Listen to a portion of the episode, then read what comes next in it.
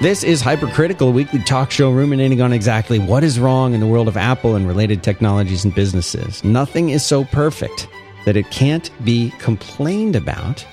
By my co host, John Siracusa. I'm Dan Benjamin. This is episode number 66.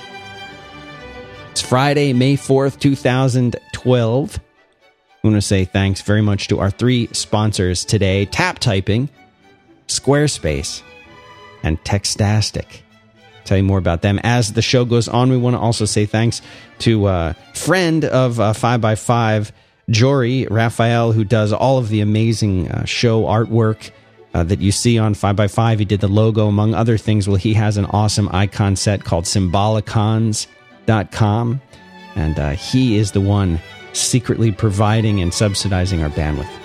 Uh, for this uh, month. So go check out symbolicons.com. Thanks very much to him for doing that. John. Greetings, sir. How are you? I went back to programming. Yeah, why not? It's what you do. So. It's what you do best. Might be. Perl it up. right? That's what I was doing. All right. You want to do a show? Sure, why not? How are you? Doing fine. Feels like a long time since we've done a show. Has it just been a week? Seems like a lot longer. Just a week. Get another one of those shows today. What does that mean? Shows that are just saturated with follow up. Oh, that's that's your favorite kind of show, though, no? Uh, it's kind of getting becoming a mix now because a lot of the follow up things, like if you're following up on something that's from like last year, is that still follow up, or are you talking about a new thing? If you've ever mentioned it before, then uh, by definition, it is follow up. Yeah, on the on the long graph, it seems like everything eventually is follow up, right? yeah, that no, that makes sense. In the long term, we're all dead, Dan. All right. On that note, let's start. All right. Start with some small ones, some follow up appetizers. Uh, Michael DeGusta wrote in to say that in all his listening on 5x5 about WWDC stuff across several different shows, lots of different people talked about it he didn't hear anyone mention the idea of pre-announcing the on-sale date and time. Now, I listen to a lot of these shows too, and I, thought this was actually mentioned by someone, but I'm pretty sure it wasn't mentioned by me. So, in that regard, at least he's right. Uh, the idea is that if these tickets are going to sell out, the least Apple can do uh, is announce, like, okay, in two weeks, the tickets are going to go on sale at 8 a.m. Eastern time, whatever, so that people around the world can decide then to stay up late or whatever, instead of sleeping in their beds with their cell phones next to their head, hoping they're going to be notified by some sort of alert system, just simply pre announce the date. And that would give a more fair shot to everybody who wants to just clamor to get the tickets immediately. I'm not sure why they don't do that other than Apple's usual policy of never pre announcing anything. They tell you when they're available and then they're available. And I'm also not sure for uh, how much how much happier that would make everybody involved. I don't know. I guess it would make the people on the other side of the world happier, but would they really be happy if they stayed up until 3 a.m. and still didn't get tickets? So there's that downside as well. But it's it's worth mentioning the idea of pre-announcing the on-sale time, even though that's definitely not an Apple style thing to do. We'll see next year if they consider that. Uh, Maurice Kelly has a little bit of follow up about we are talking about things for sale in the iOS App Store that can only list their requirements based on what features they want, but not based on the actual model of a phone or whatever. So there was an example of a game that only ran on the 3GS, but there was no way for the developer to specify that because uh, you can only specify the features that you want. And someone wrote in a subsequent tweet saying, well, if you just simply specify that you need a front facing camera, that would eliminate, for example, the iPad 1 from contention. Even if you're, you know, you don't need a camera for your game, if you just list that as a requirement, then you will eliminate the iPad one from the in from the requirement sidebar. And then someone else wrote in, uh, and I think I agreed with the idea that Apple might frown upon that practice of you know saying, well, okay, my game doesn't really need a front-facing camera, but I'm going to list it in the requirements anyway, just to get the result I want on the website, because I don't want people being confused by uh, the requirements that make it seem like you can run this on your iPhone 3G or on your iPad 1 or when you can't. And so Maurice Kelly points out that Apple itself, uh, he was, uh, does this with iPhoto. He was prohibited from buying iPhoto for iOS uh, because he lacks a front facing camera. Now, I don't know if iPhoto uses the front facing camera. Like, can you take a picture from within iPhoto? It seems like you probably can't. You can take it from the Photos app, I guess. But if Apple itself is not beyond doing this, that doesn't mean that developers are free to do it as well. But I guess this is something developers can experiment with. If you want to waste two weeks of your life, submit your game with the requirement that says you need a front facing camera and see if the person who looks at it says, sorry, rejected, your game doesn't actually use the camera. Please send it back with different requirements. But I'm not sure how many people want to run that experiment. Uh, I think it was last show when I was complaining about the new Gmail UI. I mentioned that contacts were hidden away inside Gmail and that there wasn't a separate contacts.google.com theoretical site. Apparently there is. Emmerich writes in to tell me that there are. There is a contacts.google.com and he uses it all the time. Uh, and it's been around forever, but I've never actually used it. So there you go. If you're looking for your contacts and you can't find them in Gmail, just go to contacts.google.com and you will find them. It's there. Fam- uh, I see friends, family, acquaintances, and circles. And then there's something called most contacted, other contacts. Are you are your Google contacts a mess? I don't pay any attention to them. I mean, I, I never use this stuff. Mine are a mess. Like I have a fighting chance, kind of, of managing my contacts in the address book, but my Google contacts are just a big, hairy mess, and I cannot figure out what the problem is. And it, it bothers me a lot because I would like to, you know, the original complaint with Google Contacts was like, oh, every time I email somebody, it adds them to my contacts list. So Google said, okay, we can fix that. We'll add an option that says, uh, please don't add people to my contacts when I email them. But that's not the solution, like because then they don't appear in your autocomplete history. Or what, what you want to have is don't add every single contact I email to my address book, but do add them to the autocomplete list in case I want to email them again. Again, and uh, I actually haven't tried turning it off because I do want the autocomplete to work. I just basically ignore the contacts, but it bothers me when I go into my contacts and I see it just a big mess with like a million duplicates and just knowing knowing it's out there bothers you. Well, here's the here's the practical effect of it somehow I don't know how this happens, but I'll, I'll be looking at like my my Adium or Adium, as the developers say, buddy list, and I'll see a window with a, a bunch of chat from somebody, and I'll have the wrong name next to them. It'll say like Bob Smith, but I will see a bunch of chat from somebody who I know is not Bob Smith, and I'll say, "What the heck is going on?" So I'll like right click in the in the buddy list and see what the deal is, and I will find that that there's an Adium contact that has 8,000 email addresses, Gmail email addresses, and IM names under it, and some random alias, you know, that says Bob Smith.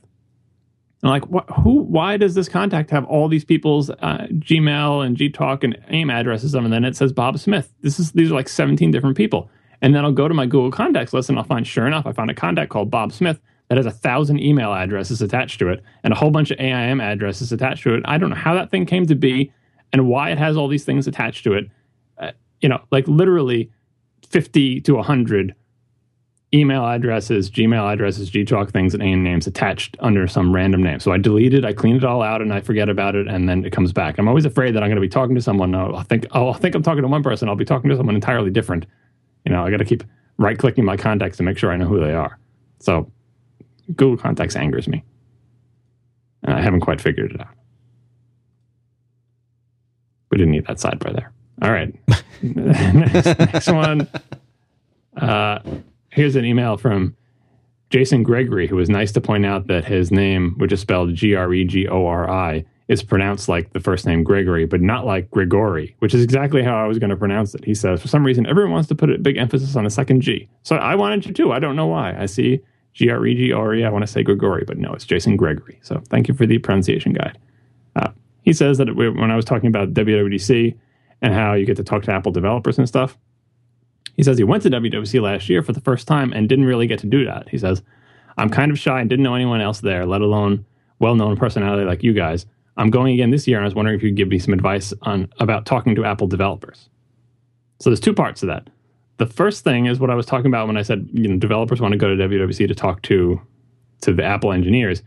You can make an appointment to see an Apple engineer about a specific topic where you sit down in the lab with them and look at your source code and ask them your specific question. So like it's nothing to do with social anything. It's like they have an actual I don't know how hard it is to get those appointments. Maybe it maybe they're it's difficult to get them, but I bet during the course of the week you will be able to get a slot with an appointment with the person, you know, with a, with a particular person that you want to talk to. Maybe you don't know them by name, but you just say, "Hi, I need someone to help me with core data." Uh, which, by the way, in the previous show, I thought I was saying core data the entire time, and apparently I was saying core foundation, which is also a thing, but it was not what I meant to say. Mouth and brain not connected. uh, so, so that's the first thing. You can actually make appointments in the labs, and you will get to talk to an Apple engineer, just you one on one by appointment, no social anything necessary. Now, the second thing is I'm totally the wrong person to talk to about how to socially find Apple engineers and talk to them because I don't know most of their names, and I'm I'm just lucky enough that some of them might happen to know my name and I get to talk to them. So that is, uh, if you're not a social butterfly and don't know how to navigate that world and make friends with people and stuff, it may be difficult to find the people you want to talk to in a sort of organic social setting because before and after they give their uh, they give their talks. I mean, usually after someone gives a session, you can kind of hang around and talk to them for a few minutes. But really, like the room is going to be used for another session, and they've got somewhere to be, and it's not it's not the ideal environment. I I don't know what advice to give you to try to find people outside of a structured environment. So I would say make an appointment in the labs. Try to hang out afterwards to talk to someone you're interested in, but maybe just say like, "Hey, can is there any time you can talk with me later?" If they just gave a talk about something you have more questions to, or maybe they can direct you to someone else at the end of every session, they also have a slide that says, if you have any questions, email such and such a person who's usually not the person who gave the presentation, but is some representative of this group or whatever. So write down those email addresses and make contacts. And maybe I guess the only thing I suggest is start following Apple employees and Apple developers and people indirectly related to them on Twitter and start communicating with them that way in a nice and respectful, constructive manner. And maybe they will notice your niceness and constructiveness and interest and you can form some kind of relationship with them 140 characters at a time and then maybe say hey i'm going to wwdc will you be there? Blah blah blah. That's one way you might be able to get to know people if you are also very shy and don't know how to do it because that's one of the great things about twitter i think is that it's one it's a medium where you can end up having person to person contact with people you would never otherwise have contact with. Like they're never going to answer your email. Their your emails then probably goes to some sort of handler or PR firm because they're too big or famous. I'm talking about like celebrities or whatever. But on any random day, some celebrities are, are very needy people and they will say, you know, I'm up late at night and I'm a famous celebrity. Ask me anything and I will answer your questions. And it's 3 a.m. where they are and it's a normal time where you are and you tweet them something and they tweet you back and you just had a 140 character exchange with a famous person who you would never have contact with otherwise. Uh, that's not so useful for celebrities, but for Apple engineers, again, you're never. How would you know this person even worked at Apple or or who they were or whatever? But you can find them through social networks on Twitter, and sometimes they're bored. And 140 characters is not a big commitment. And again, they would probably never answer an email. If you emailed them directly, they would redirect you to developer technical services or whatever. But on Twitter, they might send you a reply about something. So give that a try. But I will reiterate asking me for advice on uh, social things is probably not a good so iLounge has a one of those typical rumor stories that we start to see about like what is the next iPhone going to look like. I thought this was uh, noteworthy not because I lend any particular credence to it. Remember all the wedge rumors last year, and we've got all these liquid metal rumors going around. And so this is the season of every possible rumor about the phone you could imagine. Uh, I linked to it in the show notes though because I thought it was a nice sort of summation of the rumors that we've talked about elsewhere. If you were to combine them all together and say, what could this kind of look like? They did some nice pictures of it. Um, so the one that they did was uh, bigger, you know, taller screen as we discussed, uh, but also thinner and they put a metal back on the phone instead of a glass one, and they made you know said the glass is stronger and stuff like that. But the the thing I took away from their little mock-ups was that if you make the iPhone a little bit bigger, but you get some thinness in return for that, it does it makes the phone look new, uh, and the bigness of it, like it's not you know humongous like some of the Android phones, but the bigness of it is compensated, I think, by the thinness, and it kind of makes the existing phone look squat and fat which is usually what you want from new Apple hardware. You want it to make the old one look crappy. So just seeing that, you know, the mock-up they have of this fantasy phone that they, it's not, and it's not a ridiculous fantasy. It's only two millimeters thinner, right? But they did it in, you know, a 3D rendering program, and I'm assuming it's all to scale. And they, they made the, the screen taller but not wider, and it's a four-inch diagonal screen now, right? just looking at that and then looking at you know my wife's iPhone 4S sitting here, already it starts to look old. So I think a design like that, a larger phone that happens to be a little bit thinner, would be visually successful in m- making people feel that their old phone is crappy and they need a new phone. And it doesn't look too gargantuan. Uh, and the other exciting thing about this, and I think one of the reasons a lot of people sent it to me, is that they put a new dock connector at the bottom in this rumor thing too. They made it like a smaller dock connector with fewer pins, and it looks it looks very similar to the speaker holes at the bottom of the, the iPhone 4S, uh, where it's a kind of like a, um, a rounded rectangle or a pill shape. I don't know if that's likely at all, or you know, there's no technical details. It could just be another fantasy, but you know, I don't like the existing dock connector, so I say thumbs up to that rumor. I hope if they Apple produced a phone exactly like that rumored phone, I would be completely satisfied with it, and I think it would be awesome. So go for that, Apple. Uh, oh, speaking of fantasy prototype things, here's one. I tried to chase down the origin of this, and I kind of went around in circles, and it's very confusing to me because I don't understand the internet apparently. but this is a YouTube video uh, showing a new prototype of a way to type on the iPad. Did you see that video? I did not. I tweeted it uh, the other day. I'll send it to you now. Where are Is you? it not going to be in the show notes? It is in the show notes. Oh, that's right. You can just look at the show notes. Yeah. There you go. So do you see the iPad prototype thing? I was trying to say like who made this prototype? So when you go to the YouTube video, you can see uh, it seems like it's the let me turn off my speakers before this gets noisy. Yeah.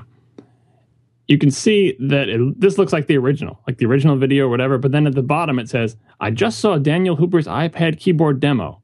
What are you, are you aren't you Daniel Hooper? The the the YouTube username is Daniel Chase Hooper. Like I can't figure out did he make this? Why would he write in his own description that he just saw his own? It's confusing to me. Be, because he was trying to promote it and hoping that people who link this up will that text copy be, and paste the text. Yes. It's like social he's, he's, he's, writing it for you. You should follow me on Twitter, kind of thing. Like, oh, I can just copy and paste this. That's why.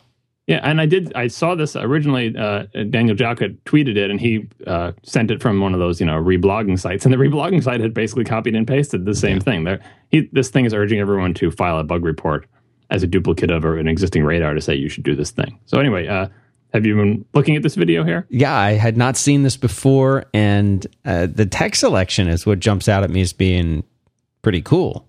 Yeah, that's the the big pitch here is that it's annoying to place the cursor in iOS. You know, you got to put your finger on the thing, you got to hold it down, and the little magnifying glass comes up, and you swipe around, and then if you want to select, you hold down on the thing, and the pop up comes, and you hit select, uh, and then you move the little lollipop things to select stuff.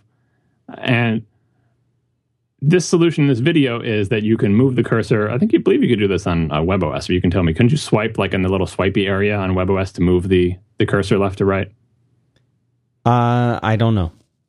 I, am pretty sure you can do that in Palm OS with a stylus, where you yeah. swipe in the graffiti area to move the cursor. So here, here it is. Like yeah, you, it was just for backspace. I don't think it was while selecting. Right. So this this is moving the cursor by by either holding down a modifier key on the keyboard and then sliding your finger across the keyboard, or doing double finger slide across the keyboard. Uh, basically, it allows you to move the insertion point by making by by making scrolling type gestures on the keyboard area as if it were a trackpad and as if you're you know you were moving the cursor on a screen but it moves the insertion point when you do that. And you can move it quickly and slowly if it's moving you know basically changing the scaling between how far you move your finger and how far the insertion point moves. And obviously the guy doing this demo is an expert at the system he's created but it's impressive looking and exciting to me because i am extreme an extremely impatient computer user. I don't know if this is a class of people who fall into this category, but I I've been like this since I was a kid. So I, I remember get when I had my first Mac, you know, the Mac 128K and everything, which granted was a dog slow machine, but even on the Mac Plus and the SE30 or whatever, the way I would use the computer is that I would, you know, I would arrange my Finder just so, and I would have everything set up. And when I wanted to navigate into my games folder that I had in some subfolder or whatever, back back in the day, people who don't know this, you could have you could have put the folders on your Mac anywhere anywhere you wanted. The only one you couldn't touch was the system folder, but everything else was you know fair game. So I had this little world I'd created on my computer where the stuff was, and I would double click a folder, and then it would do that little rubber band animation and you know draw the new window. And by the time the new window drew, I would have my cursor poised over the spot where I knew the next icon I wanted to click was. And the same thing with dialog boxes. If I went to you know save or something, I would have my cursor poised over the button that in the dialog box so that when the dialog appeared, I was exactly over and I would just hit click. So from my perspective, I'm going through this interminable wait. Like I've sent a command that I know is going to produce a dialog box. Now I'll bring the cursor over to where I know the dialog box will appear so that when it eventually appears, the button I want to press will be below my cursor. Now I wait. Tap, tap, tap. Seeing some little animation. Tap, tap, tap. Yes. The 8 megahertz CPU or whatever it was, grinding away. Okay. Rubber banding. It's drawing the window. It's drawing the title bar, drawing the buttons, and click. That's what using a computer was like to me as a kid. I was like, I cannot believe how slow these things are. And when people like my uncle and my grandfather would come over and ask me to show them something on the computer, and they would say, "We can't see anything." Because by the time any window drew, I had already dismissed it because I had already clicked whatever button I wanted to click in it. So it was just like the computer spent most of its time partially drawing windows, and then I would click as soon as I knew that the window could accept input, even if it hadn't completely drawn. So this is, and I still feel this way. And this comes up in iOS because that wait when you press your finger down to place an insertion point feels like forever to me. It feels like, oh my God, what am I doing? I guess my brain will start thinking about something else now. Hmm, what am I going to have for dinner today? And what, you know, when am I going to pick the kids up? And oh, oh, it's now I see it's it's put up the little magnifying glass. Now I can move the insertion point. So this type of thing where there is no delay because it doesn't have to distinguish between tapping and tapping and holding uh, makes me very excited. But as I said on Twitter when I tweeted this, my fear is that Apple is not particularly gung ho about indirect input on the iPad. Like the whole deal with the iPad is you touch where you want to do stuff, which is why when you want to place the insertion point, you jab your finger between the two letters where you want to push the insertion point. And they don't really care that you have to wait for a delay because they're not, most people are not crazy, impatient computer users like I am. Uh, but this thing is like, now your keyboard has become a trackpad and it's indirect, it's indirect input. It's different than like people saying, oh, they have the iOS gestures and stuff. They do, but those are kind of like universal, like pinched together to go back to the home screen. It doesn't really matter where you do that. It's not like you're doing it, you know, you're not doing an action in one place and seeing a real time reaction someplace else. As if like your finger and the insertion point are like quantum entangled but not touching each other, right? So I don't think they would ever make this like certainly not uh, the default. Uh, and if they even included it, maybe it would be like an option like the iOS gestures. But I bet they would mostly say, nah, this kind of goes against the philosophy of iOS where we want direct manipulation. And we don't want you fiddling with one part of the screen and and you know having stuff happen. It's kind of like the graffiti area where you draw your little graffiti characters in the graffiti area and then the letters appear in the insertion point. Now, obviously, the keyboard itself is an indirect input device. You're tapping the G key, a G appears not where you tapped your finger, but that's more of a oh we're modeling a real world thing, and you're familiar with that already. Uh, you could say the same thing. It's like well, it's just like a trackpad uh, make make the keyboard suddenly appear to be a trackpad, and you can swipe the insertion point around. So I don't know. I was just very excited by this video, and I really hope Apple does something like this. And the music is neat, and the production and the value on the on the video are neat too. So thanks, Daniel Hooper, if that's your real name.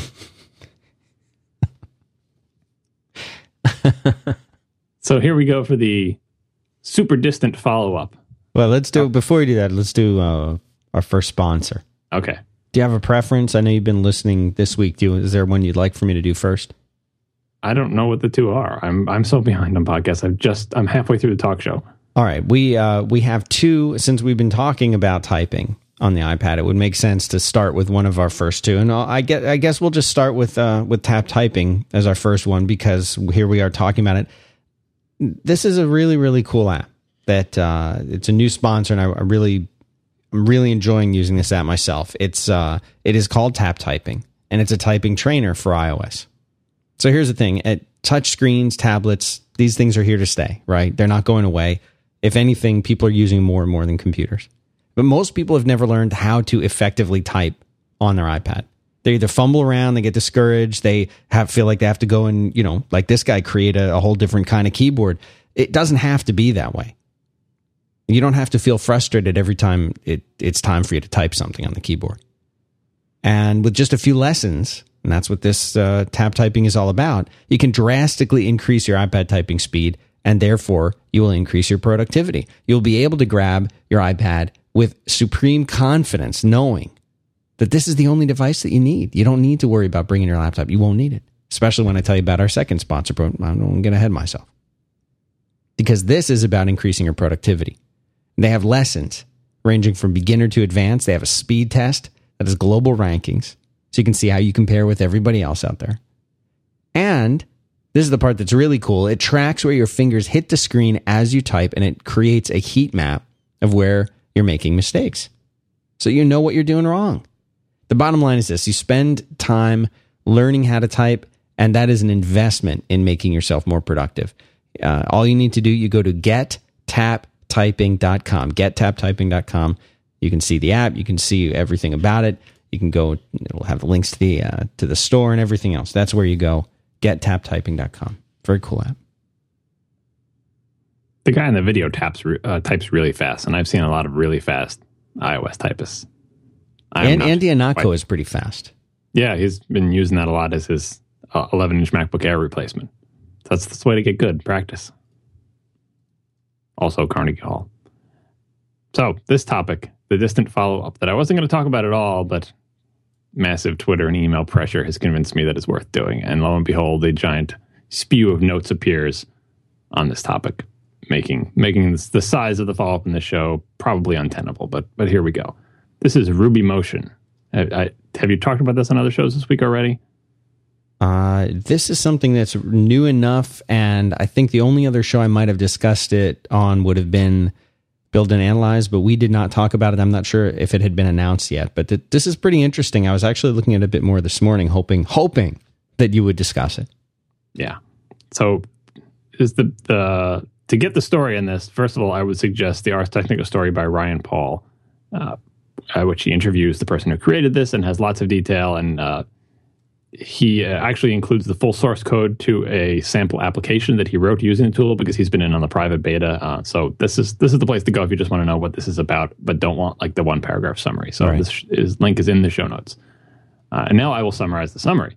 So Ruby Motion is a commercial product that lets you develop applications for iOS. It's currently on sale for 150 bucks, but their real price is 200. So that's the business model. They sell you this development environment for making iOS applications. Uh, it's created by Laurent Sansonetti. I hope I'm pronouncing his. Is that that's a is that a boy or a girl's name? I know nothing about French I, names. I don't sorry. know. We don't either. I'm going to assume. Chat room, you can help me out. Is that a boy or a girl's name? Should I just assume that it's male because it's a programmer, or is that sexist? Laurent sounds like a, a, a male name to me, but I don't know anything about French names. Everyone says boy. Okay, I feel better. Uh, he is the creator of Mac Ruby, the Mac Ruby project, which had much love in, in our past episodes about uh, developing on, on Mac OS 10 and Apple's various frameworks for doing so. What were those episodes? I put them in the show notes. It was episode 14, Dark Age of Objective C, and episode 15, The Bridges of Siracusa County. Both discussed uh, the problems I saw in Apple's future of its development platform using Objective C, which is a language based on C, which is low level and gives you direct access to memory and is kind of cumbersome to use and all that other stuff. Uh, so lots of people wrote in then and said, "What about Mac Ruby? It lets you write uh, Cocoa applications then, uh, or iOS applications in uh, in using Ruby, and it calls through the Objective C things under the cover." So we talked a lot about bridges and stuff like that. Uh, and a lot of people said, "Well, you know, I was saying I didn't know what Apple's future for its development platform would be. And I said, well, the guy who writes Mac Ruby works for Apple, and Apple is, you know, sort of unofficially supporting that project. Uh, they they thought because he was working there, and like they haven't said anything about it, but maybe this is their secret thing that they're doing. This is the future of their platform is it's going to be all Ruby based, and we're going to come to WWDC one year. They're going to say, okay, well, Objective C is great and everything, but now we want you to check out Mac Ruby, and, and you're going to be writing your your Cocoa and uh, and UIKit applications in Ruby instead, calling through to the Cocoa APIs, and you can still use Objective C if you want. Blah blah blah. Uh, and I remember saying that it could be, technically speaking, there's nothing preventing Apple from fully supporting this, but I seriously doubted that it would be, mostly because I heard nothing from Apple and saw nothing from Apple to indicate that they were behind this as a solution. And I heard and saw many things to indicate that it was not behind this as a solution. Even before last year's WWDC, I was like, if they're going to do Mac Ruby, you would think I would see more hints in that direction. And what I saw was hints in the direction of things like Arc and tweaking Objective C and, you know, really sort of doubling down on their the, trying to make Objective C better versus saying, oh, you're just going to use Ruby for everything. And so far, that's been the case. Arc was introduced at last WWDC, and they've been enhancing Objective C at an increasing pace, and they've really committed to their compiler infrastructure, which granted MacRuby uses as well, but they're adding a lot of features to the Objective C language and stuff. So I didn't see them using uh, MacRuby. Um, now, uh, MacRuby was created in 2007, and the person who created it, Laurent Sansonetti, recently left his job at Apple uh, after seven years there to start his own startup to do this thing. And uh, what the Ryan Paul said in the article is that said his desire to continue working on MacRuby. There you go, his. I could have just looked at it in the article. His desire to continue working on MacRuby was one of the factors that motivated him to leave Apple and launch his own company. Mm. So that's pretty conclusive, saying that he wanted to do Ruby. He thought you could develop applications with Ruby for iOS and macOS 10, and Apple disagreed, so he left the company. This is very similar to the guy who was running uh, what is it called, Tens Complement for the for the ZFS port to macOS 10 he was working on that internally. Apple said, no, we're not going to do ZFS for, for Mac OS 10. So he left and started his own company to do ZFS for Mac OS 10. So here's another example of the same thing. But I think this is pretty much as confirmed as you can get that MacRuby is not going to be the future of the development platform for Apple, at least as far as Apple is concerned right now, because he had to leave the company to pursue what he wanted to do. Uh, now, uh, lots of people have been asking me, you know, isn't this much better than what you talked about on those bridge episodes? Well, if you listen to all those episodes where I talked about the future of their platform and bridges and stuff, I don't see how the announcement of Ruby Motion changes anything that I said because it's basically I don't know if it's exactly the Mac Ruby code, but it's a, it's very it's it's Mac Ruby with a nice IDE and, and stuff like that. And I don't think it changes any of the fundamental things that I talked about then, other than you know being a more nicely packaged implementation and commercially supported and all that other stuff. So just I'll go over a few of them briefly and you can go back and listen to those shows to hear the long drawn out version. But I still think you don't get all the benefits of your fancy new high level language if you're using it to call into an API designed for a lower level language. Uh, and I went into more detail about in the shows, but and, and to be fair to Mac Ruby, it is the best I've seen in terms of okay, so use your your cool high level language to call into Objective C APIs. I mean, it does does the native bridging of types like you know your Ruby strings or NS strings, and your Ruby classes or, your Ruby objects or NS objects, and it bridges NS array and NS dictionary and all that stuff to the native Ruby types. Like it's the best. That's the best you can hope for. Uh, and the IDE has some cool demos of showing like, hey, since this is Ruby, uh, you can when you start your app in the debugger or whatever, you can get a REPL where you can just do real time changes to your application. Like you can put a breakpoint, stop, and then inspect some properties and fiddle them in your running application. Now, you can do that in the, the fancier versions of GDB and uh, LLDB, but it's considerably easier to do that in a high level language REPL. And by the way, the Ars Technica article used the word, used the abbreviation REPL, capital R E P L, without linking it anywhere, without explaining it, which is pretty brave. If I had written that article, I would have linked it somewhere. So for people who don't know what a REPL is, it's linked in the show notes. It's read, eval, print loop. It's basically you get an interactive prompt in your program where you can manipulate any data in the current, you know, where you are on the current stack frame or whatever on the particular line of code, and you can fiddle with data, inspect it, modify it, and then continue your program. Uh, it's interactive debugging. And people who use the high level languages like JavaScript or Python or Perl or Ruby are used to this. This is just the way we do development. You set your breakpoint, you get up to that point, and you see what the heck is going on, what's going to happen. Inspect your data, maybe change it, see if you can continue. You know, it's it's a, a nicer way to debug than if you have a compiled language and you're not familiar enough with the debugger to be able to do the same things. Uh, most again, most low level languages do have some sort of modify and continue debugger, but it's not kind of it's not something that everybody who uses those type of languages uses. Whereas in the higher level languages, it's just taken for granted that it's something that you have. Uh, so I think MacRuby is great there, but regardless of you know, the, the, regardless of the level of your language, even ignoring like high level versus low level, using one language to call into an API written in another language adds all sorts of weirdness. Like, and then the example they give in the article is that the calling convention is just different. It's not because one's high level and low level, but it's just they're just different in this regard. It's nice that Ruby and Objective C are similar in so many ways, which is what makes the bridging better than other kinds of bridges. Like, for example, from like Java Objective C bridge was worse because Java was more different than than Ruby is and stuff. But just having two different languages, even if they're exactly the same level, when the calling conventions are different, it makes things weird. So Objective C has like the function signatures where it's like set the thing colon with the thing colon and the thing colon, and that's the whole signature. But you you put the arguments interspersed in the middle of those. It looks like name parameters, but it's really not. It's really just a, a fancy way of calling something. So in, in Ruby, you got to do like object dot set the thing with, and then the thing comma the other thing colon and then the other thing value. It, it's kind of like weird and awkward because it's just you know it looks strange and you can't even do like the same string searches because the method signatures include like the first argument in them and you have to make some sort of decision about all right how do i translate from the square bracket expression of an objective c message send into my object dot something parens version in ruby and so they just choose a way to do it but it just ends up being weird uh, and so you're using eh, you know getting back to the high level versus low level thing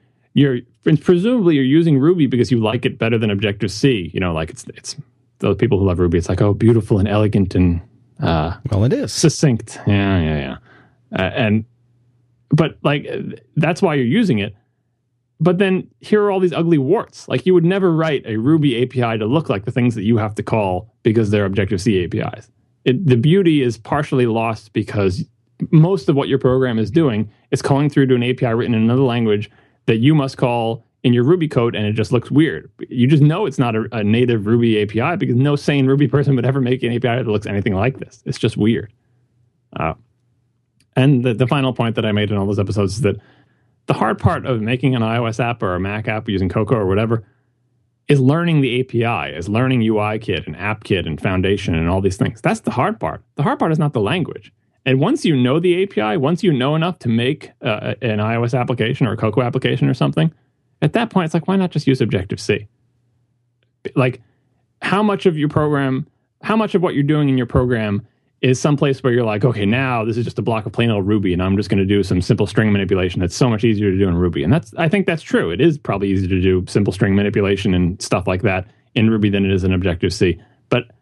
The vast majority of the time in your program, you're calling into APIs that you didn't write, and the hard part is figuring out which one of those to call and how to call them and in what sequence and how to arrange your program, and that doesn't change with the language. And so like you're so close to just writing a native Objective C that it's like, you know, there's the confusion of having to go through the bridge layer and everything balanced with the supposed benefits you're getting. But once you learn that API, I know if I would did this and did like a, a, a Mac Ruby application and I got it working and everything, I'd be like, man, now I enough about know enough about uh, UI kit that I could just write this in Objective C and not have this intermediary layer that I have to worry about, right? Uh, and the other thing, of course, is that Objective C is Apple supported platform, that they keep improving it, that you can use a full Apple toolchain. One of the points that Ryan Paul makes in the article is that RubyMotion does not use what used to be known as Interface Builder and is now integrated into Xcode. Right. Uh, you can't lay out your UIs using a GUI, you got to use it programmatically, which is something that not everyone is familiar with. It certainly has a higher learning curve. You have to learn all the APIs of how to lay stuff out. And if you're visually oriented, it's not quite as nice. And there's a lot of design shops, app, app design shops, where the person doing the user interface has no connection to the code. They're simply designed. I, I know there are a lot of people that work in this way. Maybe it's a team of two people. One writes code, one does the user interface usability part. And that, that should bother people. Yeah. And like they they're trying to help. Like Sansonetti says that they have their own layout system that they've developed. Uh, they, said Xcode integration is, is on the roadmap, but not the short term roadmap. So that's out there, and their their own thing is sort of like, works. He says kind of like CSS, uh, and it's similar to the Cocoa Auto layout, which uses little ASCII art diagrams, except it's something that's done in Ruby with a DSL type thing, so it's more Ruby flavored. But it, it, it's a way to programmatically lay out controls that's nicer than just having to make a bunch of calls. They're giving some sort of webby visual DSL kind of uh, way to do stuff. But I still think people like, you know, again, like you said, if there's if there's designers doing it or something, you're not going to, hey, check out this cool DSL or check out auto layout with ASCII art. They're just going to roll their eyes. They they want to drag buttons onto a form and connect them up with lines and do all that stuff. Uh, let's see what else do we have on this. What else you got? Uh, no, we're not done with this topic because it continues on and on. uh, so the thing about being on the Apple train and using Apple's toolchain. it's worth noting at this point that not using Apple's toolchain can be seen as a benefit to many people because the latest version of Xcode has a lot of detractors, both in terms of its user interface, but primarily in terms of its bugginess and performance. So this is coming at just the right time, I think, of people who are just annoyed at the latest version of Xcode because it, it's slow and it keeps crashing and screws up their projects and stuff like that. And like, man, they just want to get out of that. It's like, I want to build my application, but I want to get out of that. Unfortunately, those people who are complaining are usually pretty hardcore iOS or Mac developers who have a tremendous amount of knowledge invested in Objective C and that platform, and I don't think they can just slide right into Ruby Cocoa, but or not Ruby Cocoa, Mac Ruby or Ruby Motion. Uh, so maybe they'll give it a try and play with it, and maybe it will get some traction. If ever there was a time for it to land and have the best chance of getting traction, I think it's now with the dissatisfaction of, of Apple's t- with Apple's tools. I think Apple will eventually get its tools settled down. The the latest version of Xcode is a quite a change from the previous one, and it's been rocky for a while. But presumably, like you you would assume, they would eventually get it settled down. A lot of people are like, "All right, let's just consider Xcode for a bad joke, and WWDC they're going to announce Xcode 5 and it will actually work. So there's lots of fantasies going on in that regard. But uh, the latest version of Xcode 4 is not well loved. Uh, so we'll see how they do. But the final point I have to make on this is that Apple really, really hates it when people don't use its tools. Like that's that's the elephant in the room about all this. They really hate it. They do not want you developing applications for that platform using any tools other than their own. They seriously hate it. Like the Flash stuff making you know making applications with Flash and porting them and all, like all those de- er, debates. They just no. If you want to make applications for our platform, use our tools to do it. And then people came around all these workarounds. All right, we'll use a different tool, but we'll produce Objective C code, and you won't be able to tell the difference. Apple. And so far, Apple's been like, all right, well, fine. I mean, it's Objective C code, and you're submitting us a binary that looks like it was built with our tools, and it looks like it was written in Objective C, and we didn't know that it was. And like, that's a, a, constant struggle. But you just know Apple doesn't like that because what they don't want is a code warrior situation where the vast majority of their uh, user base is using an IDE that they don't control, and all of a sudden the progress of their platform is controlled by a, third party company that they have no control over, right? Because like, like we made this awesome new thing, and like, oh well, I can't even use that until Code Warrior updates to support it, right? They do not want that to happen ever, ever again, and it's just like an institutional hatred of using any tools other than their own. They want complete ownership of the tools. They want you to use them, and if they can force you to use them, they will. So that is the grim outlook for anybody trying to make any sort of tool that you use instead of Xcode to, to make your applications. Even if you use their full compiler tool chain, you know they're using LLVM and and Clang and all like that's that's what RubyMotion is using. It's totally native. It's make it's making Objective C applications. Like you don't have to know that it was written in in uh, Coke and uh, Ruby, but I, I just know that Apple does not like that. So if one of these IDEs ever got traction and became insanely popular, look for a confrontation of some kind or something coming to a head. The best thing that could happen to RubyMotion is that it could be used by a few really great developers and get popular enough to be self-supporting, but still not be in widespread use because that would keep it safe, sort of. Uh, one other point I had in this, I have too many things bolded here, was that I think Sansonetti's heart is in the right place with this thing. A quote from the the Ars Technica article was, has some quotes from him right in it. It says, "An iOS application written in Ruby will contain significantly less lines of code than a comparable app written in Objective C." Like that's what you want, right? That's like, why always the goal. This? You don't want to just like, oh, well, it looks prettier because there's no funny square brackets. Like that's not the goal. Like that's maybe one of the goals, but that's not what you want it to be. Less code. That's what you want, and it, I think this delivers on that. Just if only getting rid of like uh, declaration boilerplate and headers. And the, the, example code in the in the article is only 100 lines and it's only 100 lines because you can put it all in one file. You just do multiple class definitions and you don't have to have like separate m's and h's and interface and property declarations and synthesize calls. And it's just you know it's less noisy and there's less boilerplate. And so there is a real benefit there i think but it's obviously not what apple wants to go with. And if i was writing an application for the mac or ios I would probably just bite the bullet and learn, and learn Objective C because that feels like still the, the safest bet to me. That's been the, the, the advice I've always heard from every developer that I've ever talked to is, you know, bite the bullet, learn Objective C. It's got the best support. It's from Apple. It's by Apple. They're always going to make sure that this works unless they invent something new. But this is official why, if you're going to embrace the platform, would you not embrace the infrastructure that, that they've provided for you?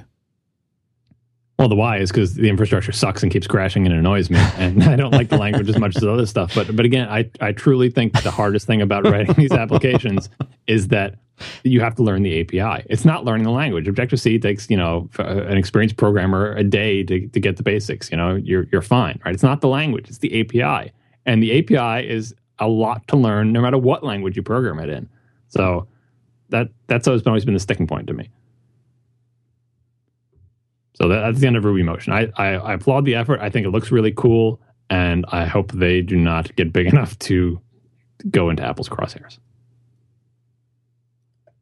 That was like a follow up, but also kind of a topic because it's so distant. But now back to the regular follow up. I really wanted to limit this to two shows, but due to my own incompetence, I have failed to do so.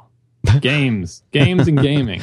Well, this is a big this is a big follow up topic. Let's do our second sponsor quickly, and then we can get into games. Okay, Are you will, will you allow it? I will. Textastic. This is something I would think you like. Now, do, do you have an iPad that you could use? Do you have an iPad you could grab and have for the afternoon? It's sitting right in front of me right now. Okay, so I want you to go and install, and I think I have a promo code for you if you want. If you don't already have this app, Textastic. It's a powerful and fast text editor for iPad. I love this app. It's an advanced code editor. It has uh, rich support for syntax highlighting. It does Dropbox integration. It does WebDAV. It does uh, FTP and SFTP, and it supports more than 80 different types of files while you're typing HTML, Objective C, Ruby, uh, Python. And if you don't, if you, if you like John Siracusa have invented your own superior programming language, you can use your own TextMate compatible syntax definitions. Just use your own thing. It's written from the ground up. It uses uh, you know native iOS APIs like Core Text. Uh, so it has interactive search. It has a very fast, quick, very responsive text editor that that this whole thing is built around. It's got these great little additional keys over the virtual keyboard that make it really easy for you to enter code. And it has an awesome little uh, cursor navigation wheel that makes selecting text really easy. So first you use our first sponsor to, to get up to speed so you can type really fast. Then you get this, and now you're like a coding machine with just your iPad. You're a coding machine. And you can update right on the server. You got SFTP, I mentioned that. You got Dropbox, you got all of this stuff. And it even has code completion for HTML and CSS. And if you have an external keyboard, you can use that too. It's really awesome. You go to textasticapp.com. Let me spell that. Text, T E X T, astic, A S T I C, app. Textasticapp.com. And uh, if there's developers out there, and even if you're not a developer, you just want a really, really great editor with all these features, just go check it out. Textastic. Did you see that thing recently about some uh, a, a guy or a group of people created an entire game on an iPad? It was an iOS game, and they created it entirely on the iPad. All the coding, all the graphics, all everything. Pretty cool. Shows what you can do. Yeah, and so I, what I think when I thought of when I saw that was like they're like, "Hey, look at this! We made we made a whole app on the iPad. See, it's not just for consumption and blah blah." It reminded me of kind of like uh, if someone had been bragging back in the early days of the personal computer uh, or or game consoles, where you used to need to have another bigger, fancier computer right. to make programs for the other computer. Yeah, like you, you I, I, can't think of a good concrete example, and so someone can come up with one. But like you used, you know, game consoles, you'd have to use a, a development thing that was way more powerful than the game console itself to write it. Like you don't write the game on the game console. And even for personal computers, like a lot of the original Mac software was uh, written on a Lisa, I believe. Someone can correct me if I'm wrong on that, because you needed the big computer or at least the computer was already done to make the make software for the other computer. Uh, and but now that seems silly. It's like I, I, I wrote this Mac application on my Mac. Isn't that amazing? And we're like, well, no, not really. Uh, I think in ten years, looking back in the story, it's like someone wrote an iPad application on an iPad. They'd be like, so, so what? that's, that's exciting for what reason? Uh, we're in this weird in between period where we think you can't do, we think you can't create things for the thing on the thing. All right. Gaming, gaming, gaming. So again, uh, listening to myself on the previous episode, I, I immediately struck with the points that I totally missed. I'm listening to myself. I'm going, wait, you now don't talk about that. Now you're missing the point here, don't you see? And yeah, and again, I'm it. It's frustrating to listen to yourself and realize you're being an idiot. Uh, but there you have it. So I'll start with some smaller gaming follow up, and then we'll get to the the one major point that I missed. If you recall, uh, last show, I Uh, repented for not having focused enough on the distinction I was making that games are a weird kind of art because they have these qualities other forms of art don't. And I, I th- thought that on the original show I had muddied the waters by bringing by talking about things that are not arts to try to illuminate other aspects of the analogy. But it was a it was a tangent that was dragging me off course. And so on this episode, I have a, a point that I missed last time. But let's start with small follow up. First, I have something from someone who's I, I hate it when I go to someone's Twitter account and all I see is their Twitter name and they don't have a real name listed because I don't know how to credit you. So this one is S T I C K A N, which I don't know how to pronounce. And if you had provided a real name, I would have given an effort. But uh, he sent me a link to oh, here's another name, Dara O'Brien, but it's it's not O'Brien like O apostrophe. It's Dara D A R A and then a space, and then a capital O, and then a space, and then B R I A I N. Anyway, he's Irish, I think. Yeah, uh, that's an Irish name for sure. Yes, but no apostrophe. So he's a stand-up comedian. And he has a stand, he has a stand-up comedy skit about uh, the difficulty of playing games. Very similar to the topic, like you know, he, he, makes one line. It's not the point of his comedy routine, but one line is about it. You know, other forms of art you aren't prevented from enjoying because you are uh, not skilled enough. Uh, and it's a good, funny routine, and you should watch it. Uh, the link is in the show notes. Uh, so I recommend that. KJ Healy in chat room says, O'Brien. O'Brien. Well, he would know. So there you go. Uh, and what it reminded me of uh, seeing the, the stand up comic talking about video games was that at PAX this year, someone in the audience asked a question during one of the Q and A sessions of Mike and Jerry. Uh, why don't you guys have stand up comedians at PAX? And what they said was that it's not. A lot of people have proposed that, but it's not easy to find stand-up comedians who do like video game relevant humor who aren't like patronizing or like not really one of us or or just aren't funny you know what i mean? Like you can't just say oh hey i'm a stand-up comedian i do video game stuff and you can you can tell when the person doing the comedy either doesn't get the culture or isn't a real gamer. Mm. And the people who, who do get the culture and are real gamers are often are not funny. So it's not easy. It's not easy to find a stand up comedian who's going to do it because there, it is possible to have very funny skits about video games that are relevant to gamers, but it's rare. So I looked at this guy and I'm like, he seems like a real gamer to me, maybe kind of like a in betweeny, casually kind of, you know, like, but and the question is like whether he's funny or not. Maybe they can't get him. Maybe he's too big and, and wherever he's from, uh, and maybe they just don't feel like he's a good fit for the show. And I don't know if he is, but when I saw this, it, I thought of that. Like it is difficult to find people doing humor about narrow interest subjects that are acceptable to the people who are into that, but who are also broadly funny. Uh, the next one is from Ash Furrow, and he, uh, I'm assuming it's a he again, like many other people, are following my advice, and when they have a whole bunch of stuff to say about some show, write a blog post. I will link to it in the show notes. It's better than sending me the big giant email that only I see and then I have to summarize for everybody else. Right? Oh, KJ Healy says Dara was a physics major in college and he's a big science nerd. Yes, but it doesn't mean he's a gamer. It does mean he has more connection to the nerds. So anyway, Ash Furrow wrote a blog post that, that was titled "The Joys and Sorrows of Being an Almost Gamer," uh, and that's in the show notes and he complains about he says that he really uh, understood what i was talking about when i said that some people play games and don't have the skills to complete them. It can be frustrating like games such as zelda to have a soft ramp up uh, to get you familiar with mechanics but then eventually the game gets too hard and you have to stop. Uh, and he said he has experienced this and it kind of sucks. And it's why he stopped playing video games. He says uh, he says i've played two-thirds of the way through so many games. I've almost finished a dozen zelda games. That's rough right? Uh, he says he was getting at the Portal, which is a first person shooter. He says, when, when I came to the section that introduces turrets, I literally panicked. I put down the game and didn't touch it for a month because suddenly it had become a first person shooter, and I hated it because he's not particularly good at first person shooters and doesn't like those kind of games. But was encouraged to play Portal because he said it was like a puzzle game. But eventually, there's some first person stuff in Port, uh, first person kind of stuff in Portal where you have to be kind of good at controlling the character, and that makes it frustrating. Uh, so he says he has played a whole bunch of games like Mario games and Smash Brothers, and enjoyed Portal and Portal 2, uh, but never enjoyed playing Halo or Call of Duty. And he says that he thinks marginal improvements in gamer skill at the high level of the spectrum can result in massive improvements in the joy experience while playing. So if he was a little better at shooters, he'd enjoy them more. I would say about this person that he's mostly a gamer. Like he's not really the people I was talking about. The fact that he's gotten as far as he has shows that he has much more competence in gaming than the vast majority of the public. Uh, I think he could play, enjoy, and get through completely like a, a game like Ico and, and, Journey very easily. Shadow of the Colossus probably still beyond his reach uh, because they d- does get hard towards the end. And not finishing Zelda games is really rough because, like, especially if you get like two thirds of the way through, you want to see the ending. You want to see the conclusion of the story. You want to have satisfaction for the work you've done. And if you just can't get there, that's that's rough. Uh, So I encourage everyone to go read that uh, because it is much more interesting than my brief summary of it.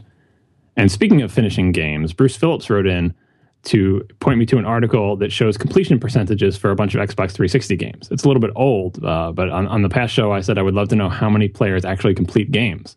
And this isn't necessarily a measure of, of skill because they could you could not complete a game because it gets boring or it gets annoying or you just don't it's not fun anymore or you think you've played the whole game and you're not interested anymore. Uh, but the range is huge. So uh, this is a link in the show notes. It's a, a Gamasutra article or Gamma Sutra, if you want to pronounce it that way. Uh, and there's like a low of a 10% completion rate for Guitar Hero game, which I assume is completely a, a skill barrier to completion because completing 100% of Guitar Hero takes tremendous dexterity and musical ability that most people don't have. And it, I think it also gets kind of boring as you go. Uh, and to a high of 75% for a Call of Duty game, which is a mass market game. Uh, like I said, they, they want to reduce the skill factor to get find the broadest audience. But uh, Call of Duty is still a pretty hardcore gamer game. But there's a huge range there in completion percentages. Uh, and I was, I wish I had more relevant, more comprehensive data on that. And I bet game makers do too. That's the point of the article. It was like uh, how to get people to keep playing your game. I don't know if the article. Uh, I just looked at the graphs. I confess I did not read the entire thing, but I don't know if the article goes into uh, whether skill is a factor. Like, are people leaving your game because they're not engaged, or do they consider that people are leaving your game simply because they can't get any farther? So, the next one is Mike F who writes in without his full last name. Uh, Mike F mentions at the like end of Axel his, F. Exactly. Eddie Murphy writes in to say that he he doesn't like Journey. So right away he's suspect to me. Like this was the end of his thing. I read his entire entire email, and then at the very end he takes a jab at Journey. I'm like, oh, well, then why did I read that whole mail? You're, I've just written you off entirely. So he, he's suspect, but uh, well, let's hear him out. Let's see what he has to say. Let's try to consider his arguments without considering his terrible taste in games. Uh, he says it's pretty common to hear video game journalists making the same argument you did about video game length and how meaningless it is as a measure of value. Taken to the extreme, that's obviously a bad argument. A copy of Quake 3 that shuts off after a week is worth less than one that does not. And he suggests that it's because uh, if you're an adult with a job and you have less time, obviously you're going to be, if you're time constrained, you value the quality of the entertainment more than the uh, the length of it. But if you're money constrained, like a kid, you want to get the most bang for your buck. You've got plenty of time, but you only have a little bit of money. So you don't want to spend 60 bucks on a game that's that's only like five hours long because now you got to save up 60 bucks again. Uh, so it's it's you know a, d- a difference in perspective of what you want out of the thing. So he says, uh, if you're a kid on a budget and you can only get a game every two months, would you really recommend the kid buy Journey? Well, first of all, Journey is $15, so that's not quite a, a fair comparison. Uh, but what I was specifically talking about in complaints about how long it takes to finish game is that it applies mostly to single player games. Like when some when someone review a single player game and said it was only nine hours of gameplay, and I think there should be twenty, right? Uh, and the, they didn't get X hours enjoyment for Y amount of money complaints almost exclusively uh, focus on single player games. Uh, a replay value and dollar for money is like a legitimate concern, but it's mostly wrapped up in, in game type. Very very few single player games have enough replay value to come close to even a mediocre multiplayer game. Uh, so a game like Quake Three, yes, it would be ridiculous if the game shut off. But you, by reading your review, you know what genre you're getting into. Very few people are complaining that MMOs don't have enough, like they're not long enough. Like there are very few MMOs where you can hit the level cap in five hours because that that I think would be worth complaining about. You, when you get an MMO and especially when you get a multiplayer game, a multiplayer game is like you can just play that forever and ever. Like it never, people are still playing Quake Three. That game never ends. You know, single player games have an end. I mean, to to give a X hours of gameplay thing, you have to have an end to the game, and single player games do have an end, and there are single player portions of other games that you can complain about. But multiplayer games pretty much don't have an end. Even when you hit the level cap, you can just hang out there in an MMO and you're not going to get like a level 80 or whatever that is wow person in 12 hours. You're just not. I don't know what the fastest speed run up to level 80 was, but it takes normal people a really long time to do that. And even when you hit the level cap, you can just keep playing and playing and playing and doing raids and just, you know, there's no end to them. So I've never personally seen a length complaint for a, an MMO or a multiplayer game. I only see it for single player games where you play through some sort of story. And occasionally you see complaints about the story mode of a multiplayer game, like, oh, yeah, it's got it's awesome multiplayer and stuff, but the single player campaign is only four hours long, and we don't feel like that's enough. And those are the complaints that, I, that I'm saying are silly because, you know, if, if the quality of those four hours of single player game was high enough, it shouldn't matter. And by the way, if it's part of a multiplayer game, is that really even the focus? Aren't you buying this game so you can, you know, uh, play multiplayer forever and ever and ever until you get bored of it? Uh, so for people who are on time constraint, who are, who are on money constraints, yeah, I would definitely tell a kid who's on money constraint to buy Journey because it is only fifteen dollars, so it's not going to hurt their money budget. Uh, but even if it was sixty dollars, I would still tell. I was telling anybody. I recommend that game to anybody. If if you like good things, then you should like Journey. And I think if you divide the enjoyment and quality, you know, amount that you get by the time money ratio, you will still get a higher value than you would for even for many multiplayer games. Uh, so, uh, but really, what I'm getting is I don't think people are being tricked or duped or gypped by. Oh, that's see, that's not good. That's rude for gypsies. I'm very sorry. Many things that come out of my mouth are unintentionally racist. Uh, there's a show title for you. people who feel like they're being uh, swindled by not getting what they wanted for their money. If you're a gamer, you know what you're getting when you buy an MMO. You know what you're getting when you buy a multiplayer game. Are you gonna are you buying this game so you can play deathmatch? So you can play a sports game against people online? You know how much content you're getting. And for a single player game, I still say it comes down to quality and not length. I would much rather play, and even if I was totally not time constrained, I'm retired, I have no kids, I have all the time in the world, I would still rather play an awesome two hour game than a mediocre or crappy 10, 15, 20 hour game. And of course, the if you really want value for the money, what you're really looking for if you're not into multiplayer games is a 70 to 80 hour single player game where it's good all the way through. And those are few and far between. Zelda games are the only ones that come to mind. And so, what did he say about Journey? He says it's a pretentious pile of overproduced, ham fisted twaddle. That's what he said about Journey. Hmm. So, pretentious? Maybe. Maybe that's the only one I'll possibly give him, or maybe he's just too cynical. But it's a strong argument for the, for Journey being pretentious, right? But overproduced? No, no, no. It's very understated, and it's not overproduced. Call of Duty is overproduced. You know, uh, Journey is not overproduced, and ham-fisted, not ham-fisted at all. Very subtle. Very, you know, ham-fisted is the square-jawed, jarhead marine guy cursing at you about how he's going to crush the enemy bugs, and like that's that's ham-fisted. Journey has cutscenes with no text and no dialogue. That is not. Yeah. Anyway, he's wrong about Journey. I'm right. You should go buy that game. It's fifteen dollars. The show is brought to you by Journey. right. Can you believe they don't sponsor the show? I can't. I can't believe it. Well, you know they are losing money, so maybe they don't have well, enough. They, but see, they're losing money because they're not sponsoring the show. That's how That's this works. Finally, you gotta gotta get, let Horace know that you've cracked it. Sony, what's wrong with Sony not sponsoring Five by Five caused the downfall mm. of the company? It didn't You're cause it, but it simply didn't. It didn't suspend it either. You heard it here first. Yeah.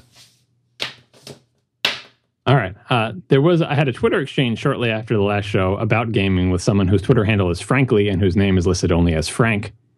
Uh, the original tweet that started it was saying to me, You're still making an incorrect assumption that time investment can't improve skills. I suggest reading Outliers by Malcolm Gladwell, which I'm sure Merlin is glad to hear another person recommending a Malcolm Gladwell book. Uh, and so the gist of this Twitter thread, which I tried desperately to find a service that can like, there's a million like show a th- Twitter thread websites out there. Uh, and I found a whole bunch of them, but none of them showed the complete thread, probably because we like, we must have like had a dis, uh, a discontinuity in there where we started replying to different threads. So no, none of them showed the entire thread, and all of them are like ugly and weird. So please don't send me 8,000 Twitter thread things. If you found one that you like, uh, then go for it. But you can just look through.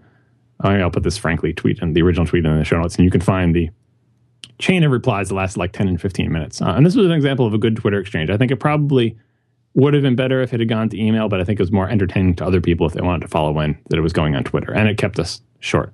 So I'm going to summarize the beginning portion of it in even shorter version. Frank was basically saying time investment leads to skill, and I was saying that there's a limit. And that was the major the major point of our disagreement was that you know he was saying like you know the Malcolm Gladwell ten thousand hours to gain expertise blah blah blah. Uh, I was obviously never not saying that you don't get better when you practice. Obviously, you do, but I was saying that there are limits and that those limits are really low for most people when it comes to gaming because they're not skills that most people have and can't develop. Uh, so that was our our disagreement that he, he seemed to think that if you practice enough, anybody can get really good at games. And I think that is not the case.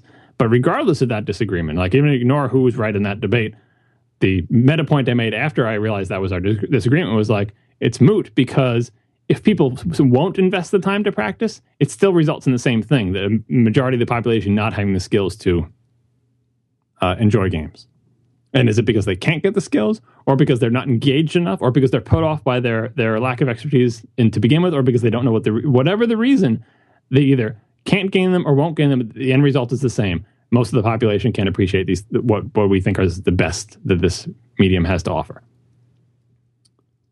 Uh, Emmerich again on Twitter pointed out that opera is kind of like that, uh, and because you know if you're if you don't have if you don't understand what they're saying you don't know the foreign language and that, then you can't really appreciate opera. And i think that probably applies to all foreign language art. Not that it's the art form itself but it's the fact that it's in a foreign language. Uh, you know foreign movies have subtitles but you're kind of missing some of the cultural stuff. But really any any art created in a foreign society in a different language or in a different culture than you are there is necessarily a, a knowledge barrier to you fully appreciating. not so much a skill barrier uh, in terms of physical skill, but there's definitely a barrier there, and that that I think is the closest I've seen uh, as an, uh, a commonplace example of art being not able to be appreciated by people because of something close to a skill or knowledge that they don't have. So, and I would just lump all foreign stuff under that. But finally, we'll get to the main point that upon listening to myself, I immediately realized, and then 8 billion people emailed me and tweeted me about, uh, this distinction that I guess I was kind of making implicitly, but it doesn't matter if I make it implicitly if I don't actually say it because this is an audio medium. Uh, the distinction, not, not versus art and not art, but participant versus observer, producer versus consumer. Many people wrote in to give examples of other types of things they thought were either counterexamples or support for my statements about games. And a lot of them made the same, same mistake I did of not distinguishing correctly between the person creating the art and the person consuming the art. And I thought that was key to what I was talking about. And here is a blog post by Jonathan Dugec, D U G E C, which says everything that I'm about to say, but in a much better manner. So I will put it in the show notes and you can read it. Uh, let's see if I've got a portion that I can read here. So the type of gaming that enthusiasts engage in is, as opposed to casual games, is interesting in that it is a participatory pastime. There is perhaps no division between participants, those who play, and consumers, those who consume, because necessarily consumption is participation in this instance. It, it is the ability to participate, the necessary physical skills to fully enjoy journey that are the barriers to entry here. This is a fairly unique proposition for a pastime, particularly one as creative as video games. It may have the effect of ensuring that gaming is never legitimized by the cultural establishment as more than a simply frivolous pastime. This is disappointing for fans of creative video games. So, this this distinction, many people will bring up things like music, or like, oh, you need physical skills to to play music, and music is an art, and therefore it's exactly the same thing. The big distinction here is that playing music and composing music is difficult. Creating art is almost always difficult cre- cre- the creation process, of course, is difficult. The, the, weird thing about gaming is that consumption is difficult. So it, it's super hard to write a symphony or to play an instrument masterfully, right? But to listen to that music, you sit in the room with your ears open and you listen. And, and almost everyone can appreciate music. Babies, little babies and toddlers sway their little bodies to the music. It's like not, you know, it's it's as innate as you can get appreciating music. So yes, of course, creating music is difficult. Creating games is difficult. Creating photography, writing, everything. The creation act is always hard. Uh, but gaming is weird because to consume it, you're also partially participating. And that's the one of the, you know, that distinguishes games from these other media that people think are analogous because you are not creating music by listening to it. You are not creating a movie by watching it, right? You are not creating a novel by reading it. And the participation required of you, there's a low skill barrier. Uh, listening to music and enjoying it, that's not, you know, that's practically something that's innate almost as close as you can get, right? Watching a movie, it helps to have that cultural background, the knowledge and everything, but there's no skill factor really in terms of watching better. And I did make this point in the very first episode about this. And music is the same way. Uh, so Jonathan goes on to say there are no simple consumers of creative video games. What is unusual about video games is the drive from the audience uh, and the industry to legit for legitimization as an art form. Tennis had never attempted to legitimize itself as high art and is perceived as it is. A participant in that sport ac- attracted consumers in the form of the audience. Video games seem to be relatively unique in that there are participatory activities seeking to be legitimized as an art form.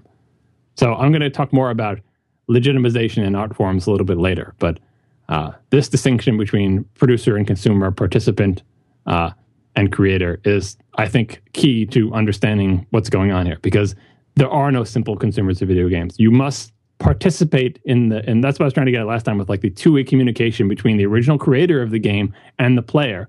They are communicating over time to help create this thing. And it's not completely performance art, and the player isn't creating the game. The game was created for him, but there's a necessary participation participation element that requires skill and yes, knowledge and experience, like many other things, uh, to do that. That it's like a barrier to consumption there. And Adam Drew had another uh, email instead of a blog post about the same thing. Classic gaming is not a form of art consumption; it is a form of art performance. Uh, the player does not consume the art of the game; he or she performs it. And again, I think there's there's a lot, a humongous component of that that's done by the creator. You're not really performing it the same way as you were. I think it's even different. Like saying, oh, the composer writes the symphony, and then the musician performs it, and then the people listen. Well, it's still different than that because the composer in that analogy is the person who created the game, but the player doesn't just perform the game. Like you're not following a series of instructions and doing what the composer said. And yes, there's plenty of room for variation and, and playing style and stuff like that. But the variation in gameplay, you can do things that the original creator of the game didn't intend at all. Like that's the, the beauty of gaming that you are, it's not a direct type of thing where I make the game, you play the game, you do exactly what I wanted. Uh, with variations in style or whatever you want, it's not what it's like. It is much more, uh, much more variation between the you know the, the, game that was created and the way the player experiences it. Uh, and also the person who's playing the game, who's consuming, he's also the consumer. You can say, well, what if someone's watching him? Isn't that like the music listener? Well, it's like someone writes a symphony, someone plays it, and some dude listens to the symphony.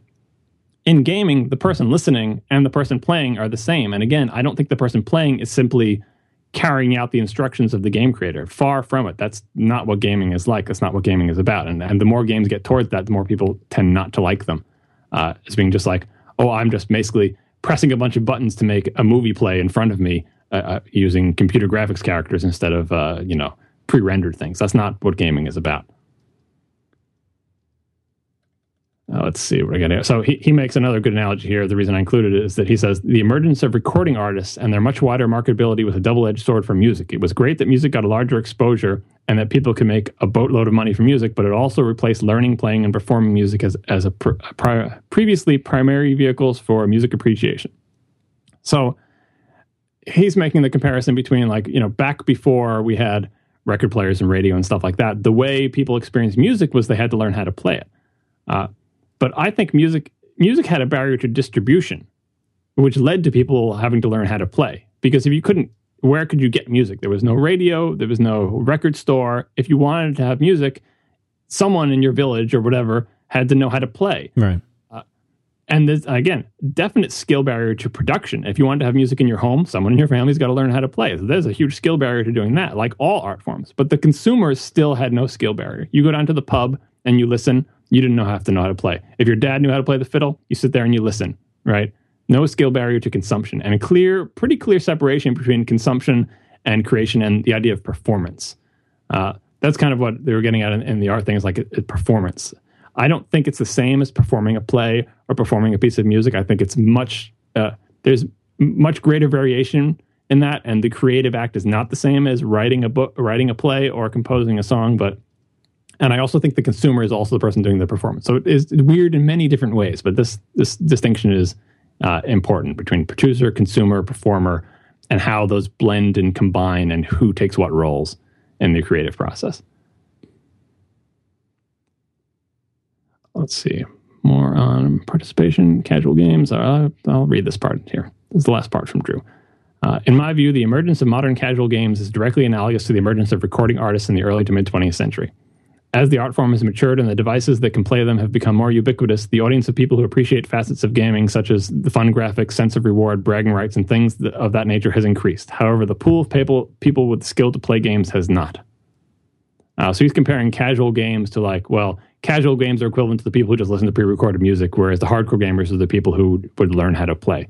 I think this is again, I think this is an imperfect analogy, uh, but it's interesting in that it it does echo the marginalization of the people who are uh, of the people with skills in favor of the people with lesser skills. It doesn't it, like the, the, broadening the base of music, making more people be able to get at music. Uh, he's saying has uh, similar to us not that has made everyone into music players. Say, hey, now everyone can listen to the radio. Everyone will know how to play. That's not how it works. People will just consume it uh, by listening. They will not all go out and learn because, if anything, it will lessen the number of people who need to learn how to play. Uh, and so, as gaming has become popular, is saying the pool of people with skills to play games has not broadened. I think it has broadened tremendously simply from exposure, but it's still a vanishingly small percentage of the total people who play Angry Birds or whatever.